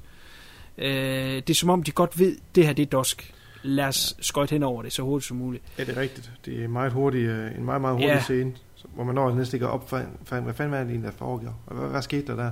Så Ja, lige de, nok De, de, de skøjter hurtigt hen over det. Det, det redder det måske lidt. Øh, Men, men det, det er jo, øh, som jeg har sagt mange gange før, Gerlos øh, øh, akilleshæl, det er jo plots, der ikke holder nogen steder. Men selv det, der sætter det op til, altså selve setupet med, med Ja. ja. den store reveal, der, der fungerer det jo, når man ser det på Jo, jo, det er fedt nok, når vi Ja. kommer til, hvad fanden det hele det det betyder. jeg. Godt, men øh, i hvert fald så, øh, så er vi ved at være ved, øh, ved konklusionen her, og det øh, er som om, at det ved Tobias også godt, i hvert fald så skaffer han sig øh, en meget lille Beretta. Jeg ved ikke, hvorfor han ikke skulle have en... Det er Øh, en tøsemodel. ja, det er det vist en tøsemodel. Jamen, han er jo lidt en tøs, jo. Altså, det er jo det, det passer meget godt til ham. Øh, jeg, læste et sted, at, øh, at der var nogen, der synes det var pudsigt, at han, hvad hedder det, øh, Michael Brandon, han havde så meget øh, lighed med Argento. Det kan jeg nu altså ikke se. At de skulle lide hinanden, at de begge Nej. to er mørkhårede, det er De måske er, lidt. de er langt mørkere, ja. Det, det er det. Ja. Ja, og Gento, han er jo grim. Undskyld, Ja, jeg siger det, kø- Nej, nej, nej, nej, nej. Jamen, det er ikke nogen hemmelighed. Med den her tøsepistol, den, man må gå ud fra, at den kan affyre, selvom at den, den er lille. Der øh, vil han så øh, barrikadere sig hjemme. Han øh, er lige fersk til at og øh, omdirigere noget lys, så han kan, han kan sidde i god afstand fra, fra hoveddøren, og så tænde lyset, når han selv vil, når der kommer nogen ind, hvis der skulle komme nogen ind. Og øh, det viser sig heller ikke at gå længe før, at der står en person ved døren og låser døren op, og der kommer en person ind, og han tænder lyset, og så står konen der, så hun kom tilbage. Og han var selvfølgelig lige lidt chokeret over, at han var ved at skyde hende. Og øh, hun er jo nysgerrig, hvad fanden sker der og alt muligt, og øh, du bliver nødt til at tage med mig, og øh, sådan noget der. Og så siger han så, du bliver nødt til at tage væk. Jeg sidder det her ud, og du skal tage afsted nu, og han nærmest skubber hende ud af døren. Og, og, og det går lidt voldsomt for sig. Og øh, så er det, han får øje på noget, og det han får øje på er, at hun har en halskæde på. Og den halskæde, den svinger sig om fra side til side, fordi han har sådan fat i hende. Og den her halskæde er der et billede, og på det billede er der en flue. Og ved at den her, den svinger frem og tilbage, så laver den, laver den præcis det mønster, som der var på det her fantastiske før omnævnte billede af fire fluer. Det vil sige, det er simpelthen bare gentagelsen af det. Det ser man som en eller anden billedeffekt. Som om, at, at den, den hakker igennem øh, det her halvstykke her. Og øh, så bliver hun lige trukket ind i huset igen, og så får hun et par flade, hvor det ligesom nu er gået op for ham, hvad fanden det er, det, eller det går nok ikke op for ham, hvad det er, det går ud på, men i hvert fald er det gået op for ham, at det er hende, der står bag. Ja. Fordi selve øh, øh, årsagen dertil, den er, den er at finde andet sted. Øh, og øh, han får uddelt nogle flade, men får hende øh, underligt nok også, eller dumt nok i hvert fald, ledt hen til øh, pistolen, han lader fra sig. Og den tager hun så. Og så kommer vi jo til det, som skal være i alle gode Gallo-film til sidst, det er, at vi skal have forklaring på, hvad fanden det hele det går ud på. Og det er så her uh, igen med, med Giallo og deres handlinger og sådan noget der. Men øh, uh, ski nu med det. Uh, hun er vokset op i uh, et uh, træls hjem, hvor uh, hendes far ikke vil have en pige, vil have en uh, dreng, og han har uh, behandlet hende shitty, og, og hun er opvokset som en dreng. Og, og øh, hun har jo selvfølgelig ikke været dreng af hjerte. Så måske lidt af øh, um, Sleepaway Camp, som vi havde i vores pilotafsnit, ikke? At, at det kan fuck med et barns hoved. At man, øh, man, man er en ting, man bliver øh, opfordrer, opvokset som noget andet. Ikke? Øh, det, det er simpelthen fucket med ens hoved, så hun bliver indlagt på øh, et sindshospital. Og, og det, det er jo så det sindshospital, som detektiven var inde på tidligere. Og øh, øh, hun bærer masser af nag og, og, og had til faren, og øh, vil slå ham ihjel. Øh, problemet er bare, at han dør, mens hun er inde i øh, hospitalet, mens hun er indlagt. Og det er jo øh, det er delen træls, når man gerne lige vil slå en ihjel. Så hun har så gået på, øh, på jagt med, med, med lys og lygte, og så finder hun så frem til Tobias på en eller anden måde, og, og han ligner faren, og det er nok. Og han er jo en douche. Ja, han, det viser sig, at han også er en douche, men det, det sætter hun nu ikke op som et kriterie. det er bare, at hun lignede ham. Så øh, og, og, altså, det må have været en plan, der kørt over mange år, for de er i hvert fald gift. Så, øh, så hun må have gjort en kur til ham, og så blev hun gift, og hun blev ved med at vente alle de her år, øh, indtil at nu synes hun, at hun skal sætte sin plan i gang. Og det er så at slå ham ihjel, så hun får nydelsen af i gåsøjne at slå hendes far ihjel. Inden vi kommer til de, lige de sidste to beats, der er i filmen, hvad siger I til det her fantastiske reveal af, af, af plottet? Nu siger du, det var nok fantastisk. Men øh, jeg mener, om jeg sad sådan lidt og tog mig til så ej, okay, det er fandme lige med søgt, det her. Altså, det er virkelig, det er virkelig, hvor de bare siger, vi skal have den til at ende på en eller anden måde. Hvad, hvad kan vi lave som det mest syrede twist? Øh, ja, jeg har en god idé. Og så, så lavede de det her. Og jeg synes også hele hendes levering af hendes øh, lille monolog, der jeg synes, hun spillede pisse elendigt, for at sige det mildt. Ja, Mimsy Farmer er en dårlig skuespiller. Ja, og det gjorde det ikke, det gjorde det ikke mindre, mindre uh, troværdigt. Altså, øh, ej. Der var nogle fede ting, men det sjove er, at vi ved jo allerede det her i, i forvejen. Vi får det allerede at vide første gang, hvor øh, privatdetektiven han er inde på det sindssyge hospital. Du får det også at vide, der hvor kusinen bliver slået ihjel. Du får høre jo også den her mm. monolog øh, over, hvor du hører det der med, at allerede der ved mere eller mindre, det er en kvinde, der er slået ihjel, hvor du hører det der med, at du har en, en kvinde, der blev en, øh, øh, vokset op som en dreng. Det, det hører ja, man hører allerede. Stefans øh, ja, stemme når jeg har altid ønsket ja. mig en, øh, ja. en dreng, og øh, det hører man sådan ind. Ja, så det, det hører man allerede øh, t- øh, halvvejs mm. ind i filmen, så allerede der ved man sådan, at okay, jamen, det må jo være en kvinde, siden vi hører det her, ellers så giver det ikke nogen mening. Så, så man er jo ligesom forberedt på det her store reveal, men jeg vil da stadigvæk give ret i, det, det er godt nok. det er lidt ja, jeg ved ikke om det, jeg ved ikke om jeg har opfattet på samme måde som dig kunne med at hun leder lys og lygte efter en ligner faren, at det er bare tilfældigt hun møder ham, og så er der en resemblance. Hun har let efter ham. Okay. Ja, så gør det endnu værre. Altså. Men, ja, eller måske ikke. Men, øh, men der, der er jo nogle ting, man lige må stille spørgsmålstegn ved. Hvis hun er så øh, opsat på, øh, ja, af naturlige årsager selvfølgelig, at være en pige, og ikke have det her drenge... Øh, oh, drenge øh, ja, ja. Hvorfor er det så nu som voksen, at hun har øh, frisyr som en dreng? Mm. Præcis. Vil man så ikke mere gå efter det feminine? det er jo nok det der med, at hun ikke helt er kommet ud af den rolle, hun er blevet tvunget ned i, at det er noget af det, der gør med, at, at det er simpelthen så, så dybt inde i, i essens af hendes sjæl. Det lyder godt nok ja. At, at hun ikke kan slippe af med det, det er bare, at, at det ligger bare i hende. Måske, måske. Hvad er det det? Men er der nogle, er der nogle ting, vi kan, vi kan øh, se nu i, i bagklogskaben, solidt i klare lys, når vi tænker på de scener, de har haft sammen? øh, både øh, hjemme og, og vedligesyn og sådan noget der, som pludselig giver mere mening i forhold til øh, den viden, hun har ligget inde med, og øh, det, det, det, hun har ville ham. Og, og det dysfunktionelle ja, ægteskab. det der, ja, og hele det der med starten, altså det der med, at jo, det giver jo mening, at, at morderen kan, kan forudse, hvordan han reagerer, at han vil følge efter ham der, hvis det er konen, som jo Evan væk burde kende ham øh, rigtig, rigtig godt og vide, hvordan han reagerer. Altså der, at hun ligesom kan orkestrere øh, hele den der startsekvens der. Det giver faktisk rigtig god mening, at, at det viser Morten en, der har så stor indgående kendskab til hans personlighed, og hvordan han vil reagere i, i pressede situationer, til at man forstår, hvordan hun kan køre hele den der manipul- manipulering. Ja, det giver også måske lidt mening, at hun har ventet så lang tid, fordi hun, skal have, at hun kender ham efter så mange år. At nu føler hun, ja. at hun kender ham så godt, at nu kan hun sætte det her i værks. Ja, hun må have den samme psykologiske øh, hævn ja. på faren, som hun selv ja. blev udsat for. At, at faren skal prøve den her pres, hun selv har oplevet ved at, at, at få en, en personlighed stukket ned over sig, mm. som hun ikke har. Ja, altså det er jo det, hendes terror går ud på. Det er derfor, hun vil ja. Ja, ja. torturere ham mentalt på den måde. Godt. Men øh, mens hun, hun kommer med hendes levering her... Inden vi går videre, Ja, vil jeg lige sige, er det her filmhistoriens øh, første brug af bullet time? Det skulle lige til at nævne det. det er vi slet ikke kommet til endnu. Så lad være med at indskyde det. Okay. Mens hun kommer med hendes øh, levering her, der øh, får hun også affyret et par skud, som, øh, som rammer vores øh, hovedperson her.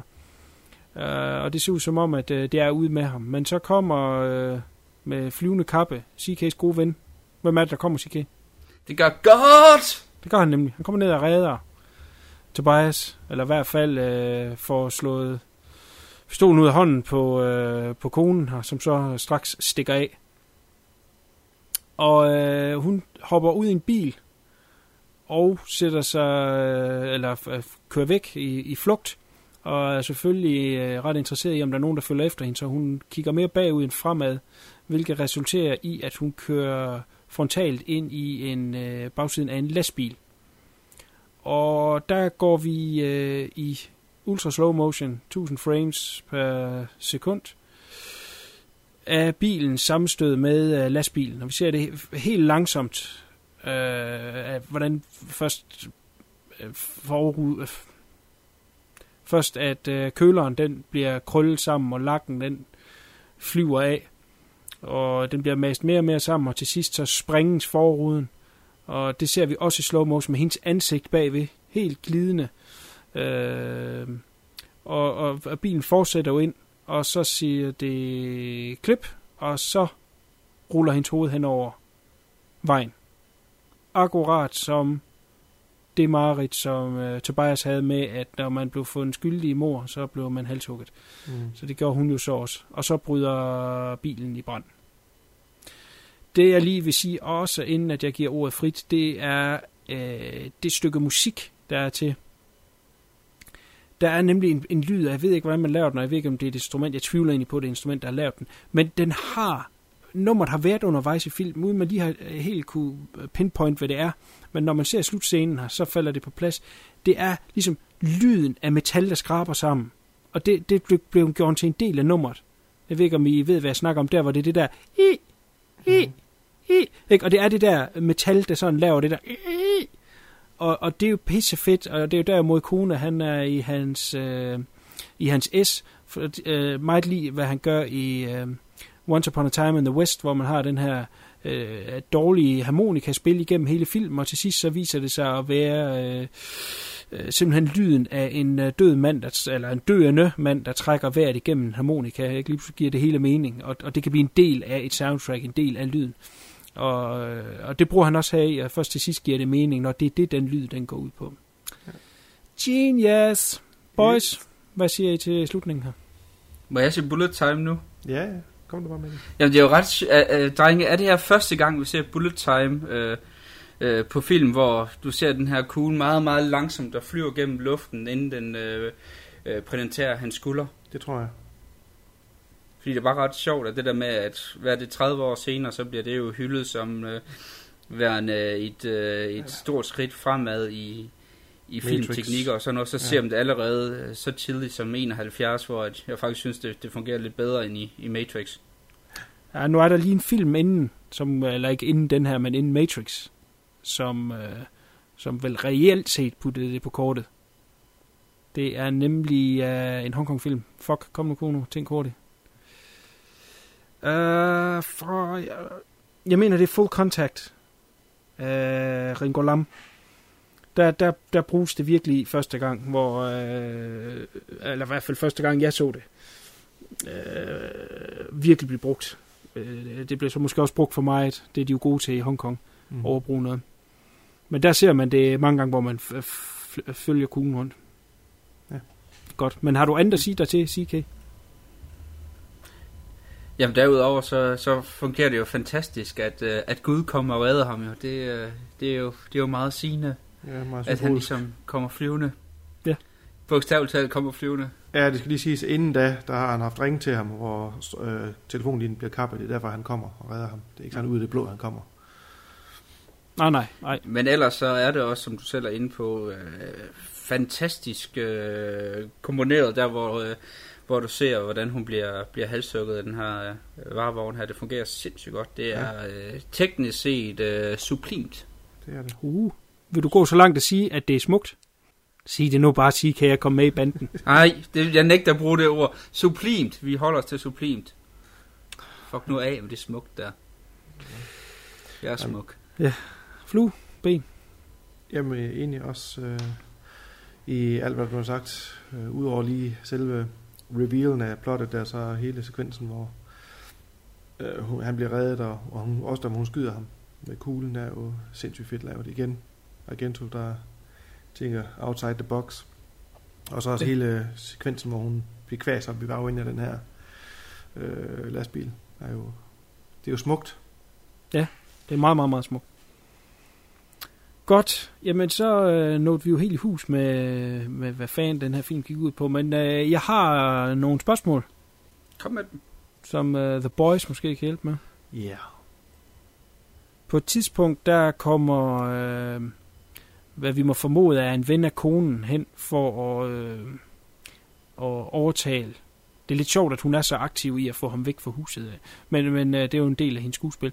Men øh, der sender hun en mand over, som har, øh, foruden at have et ret lækkert overskæg, øh, øh, over for at overtale øh, Tobias til at tage, tage med over til hende. Der nævner han et navn. Han siger, vil du ikke redde dit ægteskab? Skal din kone ende ligesom øh, Maria? Hvem helvede er Maria? Ja. Det har Der jeg. fortæller han så videre. Har du en, ved du, hvem Det det har jeg ikke en anelse om. Nå, okay. God suspense der.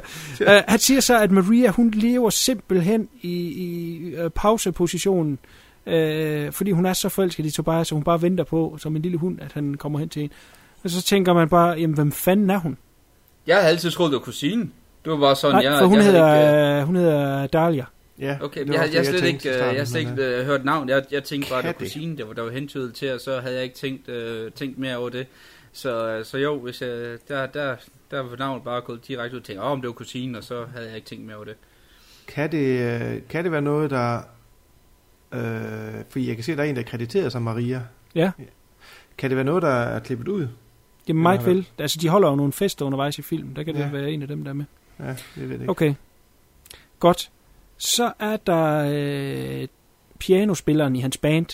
Han har nogle, nogle sekvenser, hvor de snakker sammen. Til allersidst, lige før plottet det bliver revealed, der ser man ham tage sin frak på hjemme. Ja. Og skal til at gå et sted hen. Man forventer jo så, at han dukker op hjemme hos dem. Det gør han ikke. Er det virkelig bare Gentos Red kluntede måde at, at lave en red herring på? Ja, han tager, Ja, ja. det passer. det, det er sat op, som om han også fejler noget, for han tager en pille, gør han ikke det? Der pas. Jo. Jeg mener, han, man ser ham, han tager et eller andet, og så drikker han vand og tager jakke på og går ud af lejligheden. Men du har nok ret i, Jamen, jeg er ser en... det... Kom bare. Jamen, det er fordi, han havde også alle de der fuldstændig kluntede ting i Cat of Nine Tails, som vi også øh, kritiserede den lidt for.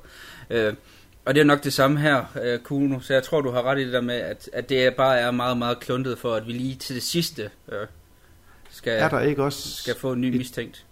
Er der ikke også ikke en eller anden klip på et tidspunkt, hvor man ser, er det ikke også ham, pianisten, eller er det Jo. en anden forbande, der kigger meget, meget underligt efter? Det er lige nu det ham. Ja. Helt, øh, ja, som er også igen sådan en lille throw-off, som man tror, at... Og han har jo ikke, han har ikke nogen reel funktion i forhold til historien. Nej. Det eneste, Nej. man kan sige, han bibringer med, det er, at det er ham, der fortæller den her øh, historie om, øh, om den henrettelse. Så, okay, ja, det kunne være, at I var, var klog omkring den, det var derfor, jeg smed den sidste øh, tidbit, jeg har, der bliver brugt meget tid på det undervejs, men der kommer jo ikke rigtig noget ud af det. Hvad er det for noget med, at postbuden leverer posten forkert? Jamen, de der Jamen, det kan jeg godt forklare. Øh, det, det er jeg helt... Det er jo ren og skær realisme. Man kan jo ikke Altså, det er jo simpelthen, det er for en gang skyld simpelthen bare Agento, der, har, øh, der, der simpelthen bare har vist, jamen sådan er det bare med det danske postvæsen. Ja, det danske postvæsen i en italiensk film. Så det, Ja, det men- er ren og skær realisme. Men alligevel, så sker det flere gange, ikke? Man ser det flere gange, og det ja, men mig. det sker også i virkeligheden. Altså, Ja. tit har jeg ikke post for en af de andre. Øh, Ja, nu, nu kommer snakker vi. Danmark. CK, vi slukker for din mikrofon. Uh, det, er- det, de, de ligger jo helt klart op til, eller Argento lægger op til, at der skulle være et eller andet med, at noget bliver afleveret forkert. Mm. Fordi der er den her nabo, som får svensk øh, Porno. Pornoblade øh, tilsendt, og de ender inde hos nabokonen. Man bruger faktisk også meget tid på nabokonen, uden man Ja. egentlig får at vide, hvem og hvad hun er. Det kan være, det er hende der Maria, hvem ved. Øh, det er måske meget plausibelt i det, at hun er naboen. Men, men der sker ikke rigtig noget med det, og man ser den her nabo, som halter på det ene ben, og øh, jeg går ud fra, at det er fordi, at det er det tredje ben, der er lidt stivt. Øh, men det er lidt pudsigt. Hvad, hvad er det, det skal alt det der? Ja. Jamen er det ikke også bare comic relief? Øh, Jeg tror faktisk, det er så simpelt. Jo, Det er selvfølgelig ikke men det er jo ikke comic jeg, jeg relief. tror faktisk ikke, du skal ligge med ideen, at det bare er en form for comic relief. At det er jo sjovt, det med at få svenske pornoblade. Altså, Hvad er comic reliefen med, at naboen banker på, hvor man ser det inden for hans hus, og så hun stikker bladene ind og siger, øh, jeg vil ikke have dit post, der er jo intet comic i det. Jamen, det er, jo, det er jo igen det der med at, at, at sætte postbuden op som den her comic relief-karakter. at det simpelthen bare er det. Jeg tror simpelthen ikke, der er mere i det end, Mm. End bare det. Okay, men så kommer jeg lige med den, med den sidste tidbit, jeg dog lige vil med det. Det er, at øh, da konen kommer ind til sidst, hvor han ligesom kan aktivere lyset, så stiller de sig foran det her panoramavindue, og øh, Tobias vi, øh, virker nervøs. Og der kigger han over på den anden side af gaden, og det er der, hvor det hus det er. Altså, der er et, altså, om det er klippet ud, eller hvad, jeg ved det ikke, men, men, men der, der, der er noget omkring nogle løse ender, som, øh, som ikke lige bliver fuldt helt til, til dørs, som virker underligt. Om det Ja, så bare jeg synes også, de ting, du bringer op her, det, det er også øh, noget, der tyder på en mand, der har, der har set den her film rigtig, rigtig mange gange, og måske også overfortolker nogle ting. hvad. hvad, tænker du på, jeg overfortolker? Jamen altså også for eksempel det der, øh, øh, det der med, at, øh, som du havde der før, at, at det går hen og bliver næsten en besættelse. Jamen hvorfor er det, han sætter de her ting øh, forkert med postbud? Jamen det er nok bare så simpelt, at det bliver sat op til, at han er den her karakter postbud, at han bare er en comic relief. For også det der med, at der bliver, øh, bliver klippet til, øh, til et hus. Jamen det kan også godt være, at, at det er en, en, en fejl, der er sket, eller et eller andet, at der ikke er noget mere dybere end det. Jamen, jeg, jeg vil gerne gå med til, at det er jo huset, der er på den anden side af vejen, så hvis de skulle filme igennem et vindue, så kunne de ikke undgå at få det med. Så den vil jeg måske godt tage, men, men der er jo absolut intet comic relief ved, at posten bliver afleveret forkert. Det, der er comic relief, er, at han troede, at postbuddet var en overfaldsmand, og så bankede han ham. Og så efterfølgende, det er hver gang han ser med, postbuddet, Jamen det er jo igen det der med, altså det siger jo også noget om karakteren, postmanden. Altså det der med, at han kommer til hele tiden at aflevere det svenske porno forkert. Altså det er jo lidt det der med, det er jo sådan lidt, uh, det er jo til hø. Ikke fordi det giver jo ikke noget som helst mening i vores dage, hvor porno det er jo ikke mere end et klik væk på computeren. Altså, Nej. Øh, så for os kan du ikke mening, men dengang der, der var jo også lidt det der med, kan jeg da også huske, at være ude for posten, der, der smilede man også hver gang, der, der kom en, eller når der kommer en, en, en dildo kørende op, øh, bevægende op i båndet, fordi den er blevet tændt, efter den blev kastet ud af en pakke og sådan noget, så synes folk jo stadigvæk er sjovt. Så det er jo bare det, altså. CK kigger i jeres post, så pas på, hvad I bestiller. Okay, jeg har Ja. to ting. Jeg vil sige, afslutningen skal nok komme til fluen. Mm. Jeg er, jeg er sgu sikker på, at der er et eller andet, der er blevet fjernet i forbindelse med det. Det er simpelthen for mig, der bruger på ingenting. Sorry, overfortolk eller ej. Det, det, det, vi spørger, der er, er jo igen, når vi er i gang for fat i her. det vil jeg gøre. I vil ask him. Fluen? To ting. Et. Kan man finde porno på nettet? Nej, det er bare noget, CK siger. Nå, okay. To, ja, jeg tror heller ikke, det er, der har noget med overfortolkning at gøre. Der er noget, nogle steder, hvor man synes, der mangler noget. For eksempel det der med, hvor man ser, at han forlader lejligheden, ham fra bandet, altså, og hans øh, skumlen over for ham på et tidspunkt. Der er nogle ting, som ikke bliver fuldt til dørs. Det vil jeg give ret i. Godt, jamen øh, så er vi jo øh, nærmest kommet igennem. Men øh, jeg synes lige, der er en scene, vi skal vende tilbage til. Og øh, jeg vil være sød ved CK og lade ham øh, guide os igennem den. Det er en scene, der er hen mod, eller i den sidste tredjedel, hvor øh, Tobias skal mødes med øh, Godfrey og professoren. Og det er et lidt spøjs sted, de skal mødes. Hvor er det, de skal mødes, og øh, hvad fanden går den her scene ud på, CK? Ja, det er, at de skal mødes ved en kistemesse. Altså simpelthen den her bedemandsmesse, hvor der bliver øh, vist kister, og, og hele den her måde, de her kister jo bliver vist frem som værende den nyeste sportsmodel. Og så er det også lidt øh, det er sjovt med, at hele den her Godfrey-karakter her, han bliver jo fremstillet som en øh, lidt små intellektuel. Og det er jo øh, for en mand som mig, som er vokset op med Bud Spencer-film, ret sjovt og, at, at se uh, Bud Spencer i en rolle som sådan småfilosofisk, og skal vise, at han har mere end to brikker at flytte med, hvor han normalt altid plejer at spille sådan lidt, uh, lidt halvdum, som næsten ikke kan formulere en sætning. Det, det, det er også sådan lidt morsomt den scene. Men hele det der uh, setup der, der på et tidspunkt, det scene slutter af med, Altså, jeg synes, den er fantastisk, den her scene, jeg ved ikke, om I er enig hvor at du har den her mand, der prøver øh, den her kiste, og så, mens der står i den her kiste her, og sælgeren han lige lukker det lidt, og så kommer der, jamen han synes godt nok, at, øh, at den strammer lidt, og alt det der, og så kommer sælgeren der sådan, jamen der er aldrig nogensinde nogen kunder, der har klaget efter de første kom 19. Og der skreg jeg af grin. Jeg var simpelthen færdig der. Altså, det er sådan lidt... Nu har jeg været øh, meget, meget kritisk over for, for humoren i de her tre film. Men lige der, jeg var så solgt. Altså, jeg, jeg, jeg kunne ikke lade være med at grine. Altså, jeg var nødt til at stoppe filmen i fem minutter, og så, så grine færdig, ligesom øh, ku, øh, hvad, Kuno Kosk, fordi der latteranfald en gang imellem, der lige, man skal lige have tid til at, til at stoppe igen. Det, øh, det er, for mig så det lige skabet. Eller kisten. Helt sikkert. Men jeg, jeg synes faktisk, at den første joke, der kommer i den scene, er meget bedre. Hvor der, ja, står, det... hvor der står sådan en sælger med en eller anden kistemodel, og øh, siger, hvor, hvor fin og hvor flot den er, det virkelig er det luksusudgaven. Og så siger han, øh, at de også vil lave et tilbud på den her messe. Øh, at øh, hvis der er nogen, der køber den, og de dør inden øh, messen er slut, som åbenbart er tre dage, så vil man få 20% rabat. Og det siger han til en gammel mand, der står i første række. Og så siger ham den gamle mand, hvis du siger 25% så har du en aftale.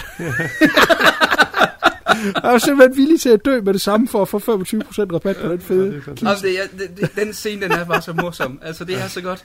Ja, men hvad helvede går den ud på? Jamen det er jo igen, altså det er lidt det der med, der, der er jo bare, der er så mange scener, som bare er, er ind, fordi at der igen, han åbenbart synes, de er, de er, de er, de er sjove, og for at måske skabe den der lette stemning, som, som du flere gange har snakket om, kunne du synes, der er i de her film her. Mm. Og det er jo nok det, som han, han bruger det her til, men du har ret, altså det giver ikke nogen mening, der er i den her... Øh... Nej. Altså det eneste, den gør, det er, at det her, han fortæller til Godfrey omkring hans mareridt, og mm. det der med, at han frygter, at øh, øh, han skal få en straf. Så, så ham, sidder man og ser filmen, og man er lidt, hvad er det for noget med det halshugnings shit der, så, så, så så henter de den lige ind på den her. Men at de skulle have en hel scene, er måske lidt overdrevet. Men i det mindste er den meget let og utrolig sjov. Og ja. de der kister der, altså hold kæft, man, jeg ved ikke, hvad de ligner.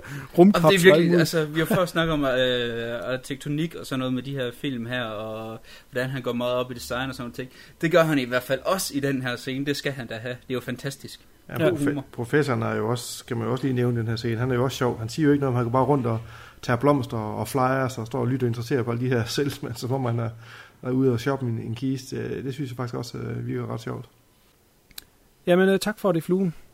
Uh, jeg vil lige ganske kort berøre filmens release.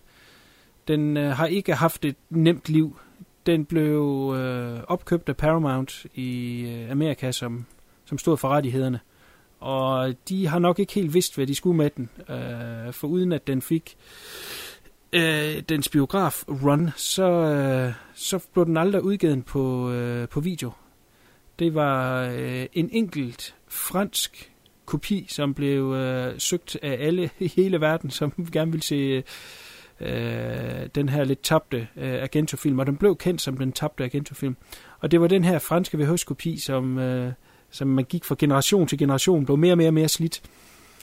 Øh, og hvorfor den aldrig blev udgivet, den blev ikke udgivet på Laserdisc øh, og ikke øh, på VHS i nogen territorier end, end den franske der, det, det, det tør jeg simpelthen ikke sige, hvorfor. Fordi det var jo lidt øh, åndssvagt, når Agento nu var et navn. Ikke? Altså, den ville jo sælge, selvom at øh, Paramount synes, den var dårlig, eller hvad fanden de har tænkt med det. Så ville den jo altid kunne sælge alene på Agentus navn. Øh, pop, der tabte jeg tråden. 3,2,1. Øh, ja. Jeg købte den på en, øh, på en øh, hjemmebrændt DVD for mange, mange år siden. Og øh, det var en, som havde skaffet nogle 16 mm øh, kopier. Øh, så vidt jeg husker, skrev han, at han havde tre øh, 16 mm kopier af filmen. Og de var øh, i forskellige kvalitet, øh, hvor meget de var slidte. Men så har han så øh, selv svejset dem sammen. Og... Øh, hvad skete der der? Der er det bare mig, der rejste mig. Holy shit. Nå, bare stolen. Godt. Han har så klippet de forskellige versioner sammen her, så øh, det er jo de bedste dele af, af de her tre kopier. Øh, og den kopi, den var i widescreen. Og den har jeg endnu, selvom at øh, jeg ligger inde med den bedste kopi, man kan få øh, lige nu, som er på Blu-ray, så kan jeg alligevel ikke skille mig af med den her øh, kopi, fordi der er et eller andet over, at en var så dedikeret, at han var ude og samle øh, mm. og sidde og svejse øh, de her 16 mm klip, så, eller hvad hedder det, kopier sammen. Den udkommer så på øh, DVD for øh, et par år siden. Et, øh, firma, der hedder Maya, som lavede sådan den første øh, Øh, restaurering af den, om man vil. Øh, men øh, de nåede ikke helt i hus med det. Øh, men det, det blev selvfølgelig en stor salgssucces. Det er den her øh, Blu-ray fra et engelsk firma, der hedder Shameless, som øh, virkelig har øh, fået den renset. Og, og blandt andet det her super slow motion, der er til sidst, hvor øh, bilen kører op i, i røven af, af lastbilen. Der, øh, i, i den, den originale kopi af filmen, der hakkede der, eller der hoppede billedet. Altså simpelthen det der tandhjul, der skulle trække filmen frem, kunne simpelthen ikke køre så hurtigt, at det kunne være glidende. Den, den, den nærmest hoppede det frem, som gjorde, at, at billedet stod og hoppede. Og det de så gjorde på Majas DVD-kopien, der fik de det så til at stå statisk stille, men det resulterede så i, at der kom en, en sort streg hen over hele billedet. Det så også lidt dumt ud. Uh, alt det, det er renset op på uh, Shameless øh, uh, Blu-ray. Sådan står uh, uh, krystalklart, som om den var uh, skudt i går. En fantastisk kopi, så den kan jeg kun anbefale. De har også udgivet den på DVD, altså den samme kopi på DVD mm. for Shameless. Så um, tjek det ud. Men den film, den var simpelthen obskur i så mange år, og jeg kan huske for måske at det var de tidlige internetdage i hvert fald, hvor da jeg var på internettet, der kom der pludselig en, øh, øh, hvad skal man sige, en, en, en forspørgsel fra Paramount øh, Home Entertainment, altså dem, der står for Paramounts video øh, øh, udgivelser. Og de skrev simpelthen ud øh, Øh, med en ufattelig lang liste af film, de havde. Hvad for en film vil I gerne som, øh, som, som, som forhandler, eller som, øh, undskyld, som køber, hvilken film af alt, hvad vi har, vil I gerne se udkomme på DVD, var det så på det tidspunkt, så det er lige ved slutningen af 90'erne. Og der kom det entydigt tilbage, øh, en del førsteplads. Det ene, det var Michael Manns The Keep. Den må de gerne begrave. Den er ikke god, uanset hvad man øh, udgiver den på. Og nummer to, det var Four Flies on Grey Velvet. Det var simpelthen over alt, hvad Paramount de ligger ind med. Så det, det siger bare, hvor stort et tryk der var på, at den her film skulle komme ud. Men Paramount Pictures har aldrig udgivet den. De har simpelthen udliciteret det til uh, Maya og så til Shameless nu. Så det er lidt underligt, at den her film har, har skulle lide så meget for at komme ud. Ja. The Boys. The Boys. Og det er derfor, jeg startede med at sige, det er meget få fans, som har set den som det første. Det er altså noget, man er kommet til at omveje enten øh, en slidt VHS-kopi eller noget bootleg-agtigt, som, som jeg fik fingre i. Men øh, den er da fortjent at blive set, vil jeg sige. Vil I komme med jeres afsluttende øh, tanker om filmen, og om der er et recommend gemt? Det er der, helt klart. Øh, når man så ser den op mod de to andre i trilogien, som sagt, så synes jeg jo, at den, at den anden bedste. Og man kan stadig se uh, hans udvikling i, i hans, uh, som, som så skal blive hans trademark i hans visuelle stil. Og, så helt klart en, uh, en, en uh, thumbs up for mig. Ja. Det var godt. Det var dejligt. Mm. Case. Som jeg startede med at sige, så, så er det for mig den mest underholdende af, af de her tre her. Så, så jo, den, den anbefaler jeg. Det var godt. Ja. Det er glad for at høre. Det vil jeg selvfølgelig også. Øh, jeg vil jo selvfølgelig helt klart anbefale, at man ser trilogien, og at man ser dem i den, i den rigtige rækkefølge, og ikke hopper over øh, Kat, mm. som, som måske fik lidt hårde ord med sidste gang. Det har jeg lidt dårligt over. For det er stadigvæk en rigtig fed agentfilm. Ja. Men han kommer ligesom tilbage til, til form her i. Han kommer tilbage til, til det, der ligesom satte ham i gang med Bird with the Crystal Plumage. Og øh, der er nogle murder set pieces her i, som sagt, som jeg har nævnt tidligere, som, som ligesom forecaster, hvad han kan senere. Og, og han laver lige et afstik til en anden genre øh, efter den her, men så kommer han jo med, med en af de absolutte hovedværker i, i Deep Red på Fondoroso, som jeg har nævnt mange gange, og det, det er der, hvor det hele ligesom kommer til, altså det er der, det hele blomstrer op, og det er det, det, er det hårde arbejde, der har været i, i, uh, i trilogien her, ligesom munder ud i. Så øh, det er tre fede film, og, og, og den slutter af med en fed film, som har nogle, nogle tvivlsspørgsmål undervejs, som vi har været ved en lidt sjov historie og alt det der, men det, det hører Gerlo-film til.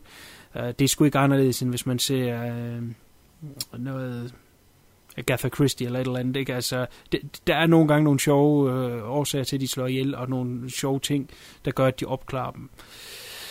Øh, jeg synes sgu bare, man skal tage med på, på rejsen her. Og, og, der er masser af humor i den her, og den er let. Den er sgu heller ikke så lang. Den, den er fin. Jeg, jeg, jeg kan rigtig godt lide den. Jeg synes, det er en, også fordi den stadigvæk er lidt ny for mig. Så mange gange har jeg heller ikke set den i forhold til de andre. Mm. Så, øh, og, og den her nye Shameless udgave, uh, Blu-ray, står fantastisk. Så det vil jeg kun sige, uh, check it out. Super. Godt, det var tre gange recommend. Ja. Det var samtidig også det sidste i uh, teologien af den gode mand Argento. Jeg formoder, at det her det er sidste gang, vi rører Argento i uh, View Review. Jeg vil sige, med din rigtig, rigtig gode gennemgang af hele hans karriere, så synes jeg også, at så kan vi ligesom sige, at det var det. Okay, Kapitel. sig, sig kan jeg have træt af Argento. Nej, men Men det, godt videre. ja, ja, det er klart. Og det kommer vi også til, og, og vi skal på helt andre græsgange øh, de næste mange gange. Så, øh, så hvis man synes, det her det har været lidt tungt i det, så, så forlader vi det helt. Øh, men jeg vil også sige, det var... Øh, jeg tror, det var det allerførste, jeg sagde, da vi lavede Bird with the Crystal Plumes, det er, hvis man sagde, at man ville øh, lave det her, vil de fleste nævne øh, Profondo Rosso, Suspiria. Jeg, jeg har valgt tre, som var lidt anderledes. Ikke det, folk normalt lige kender, øh, eller tænker på, når man siger Gento.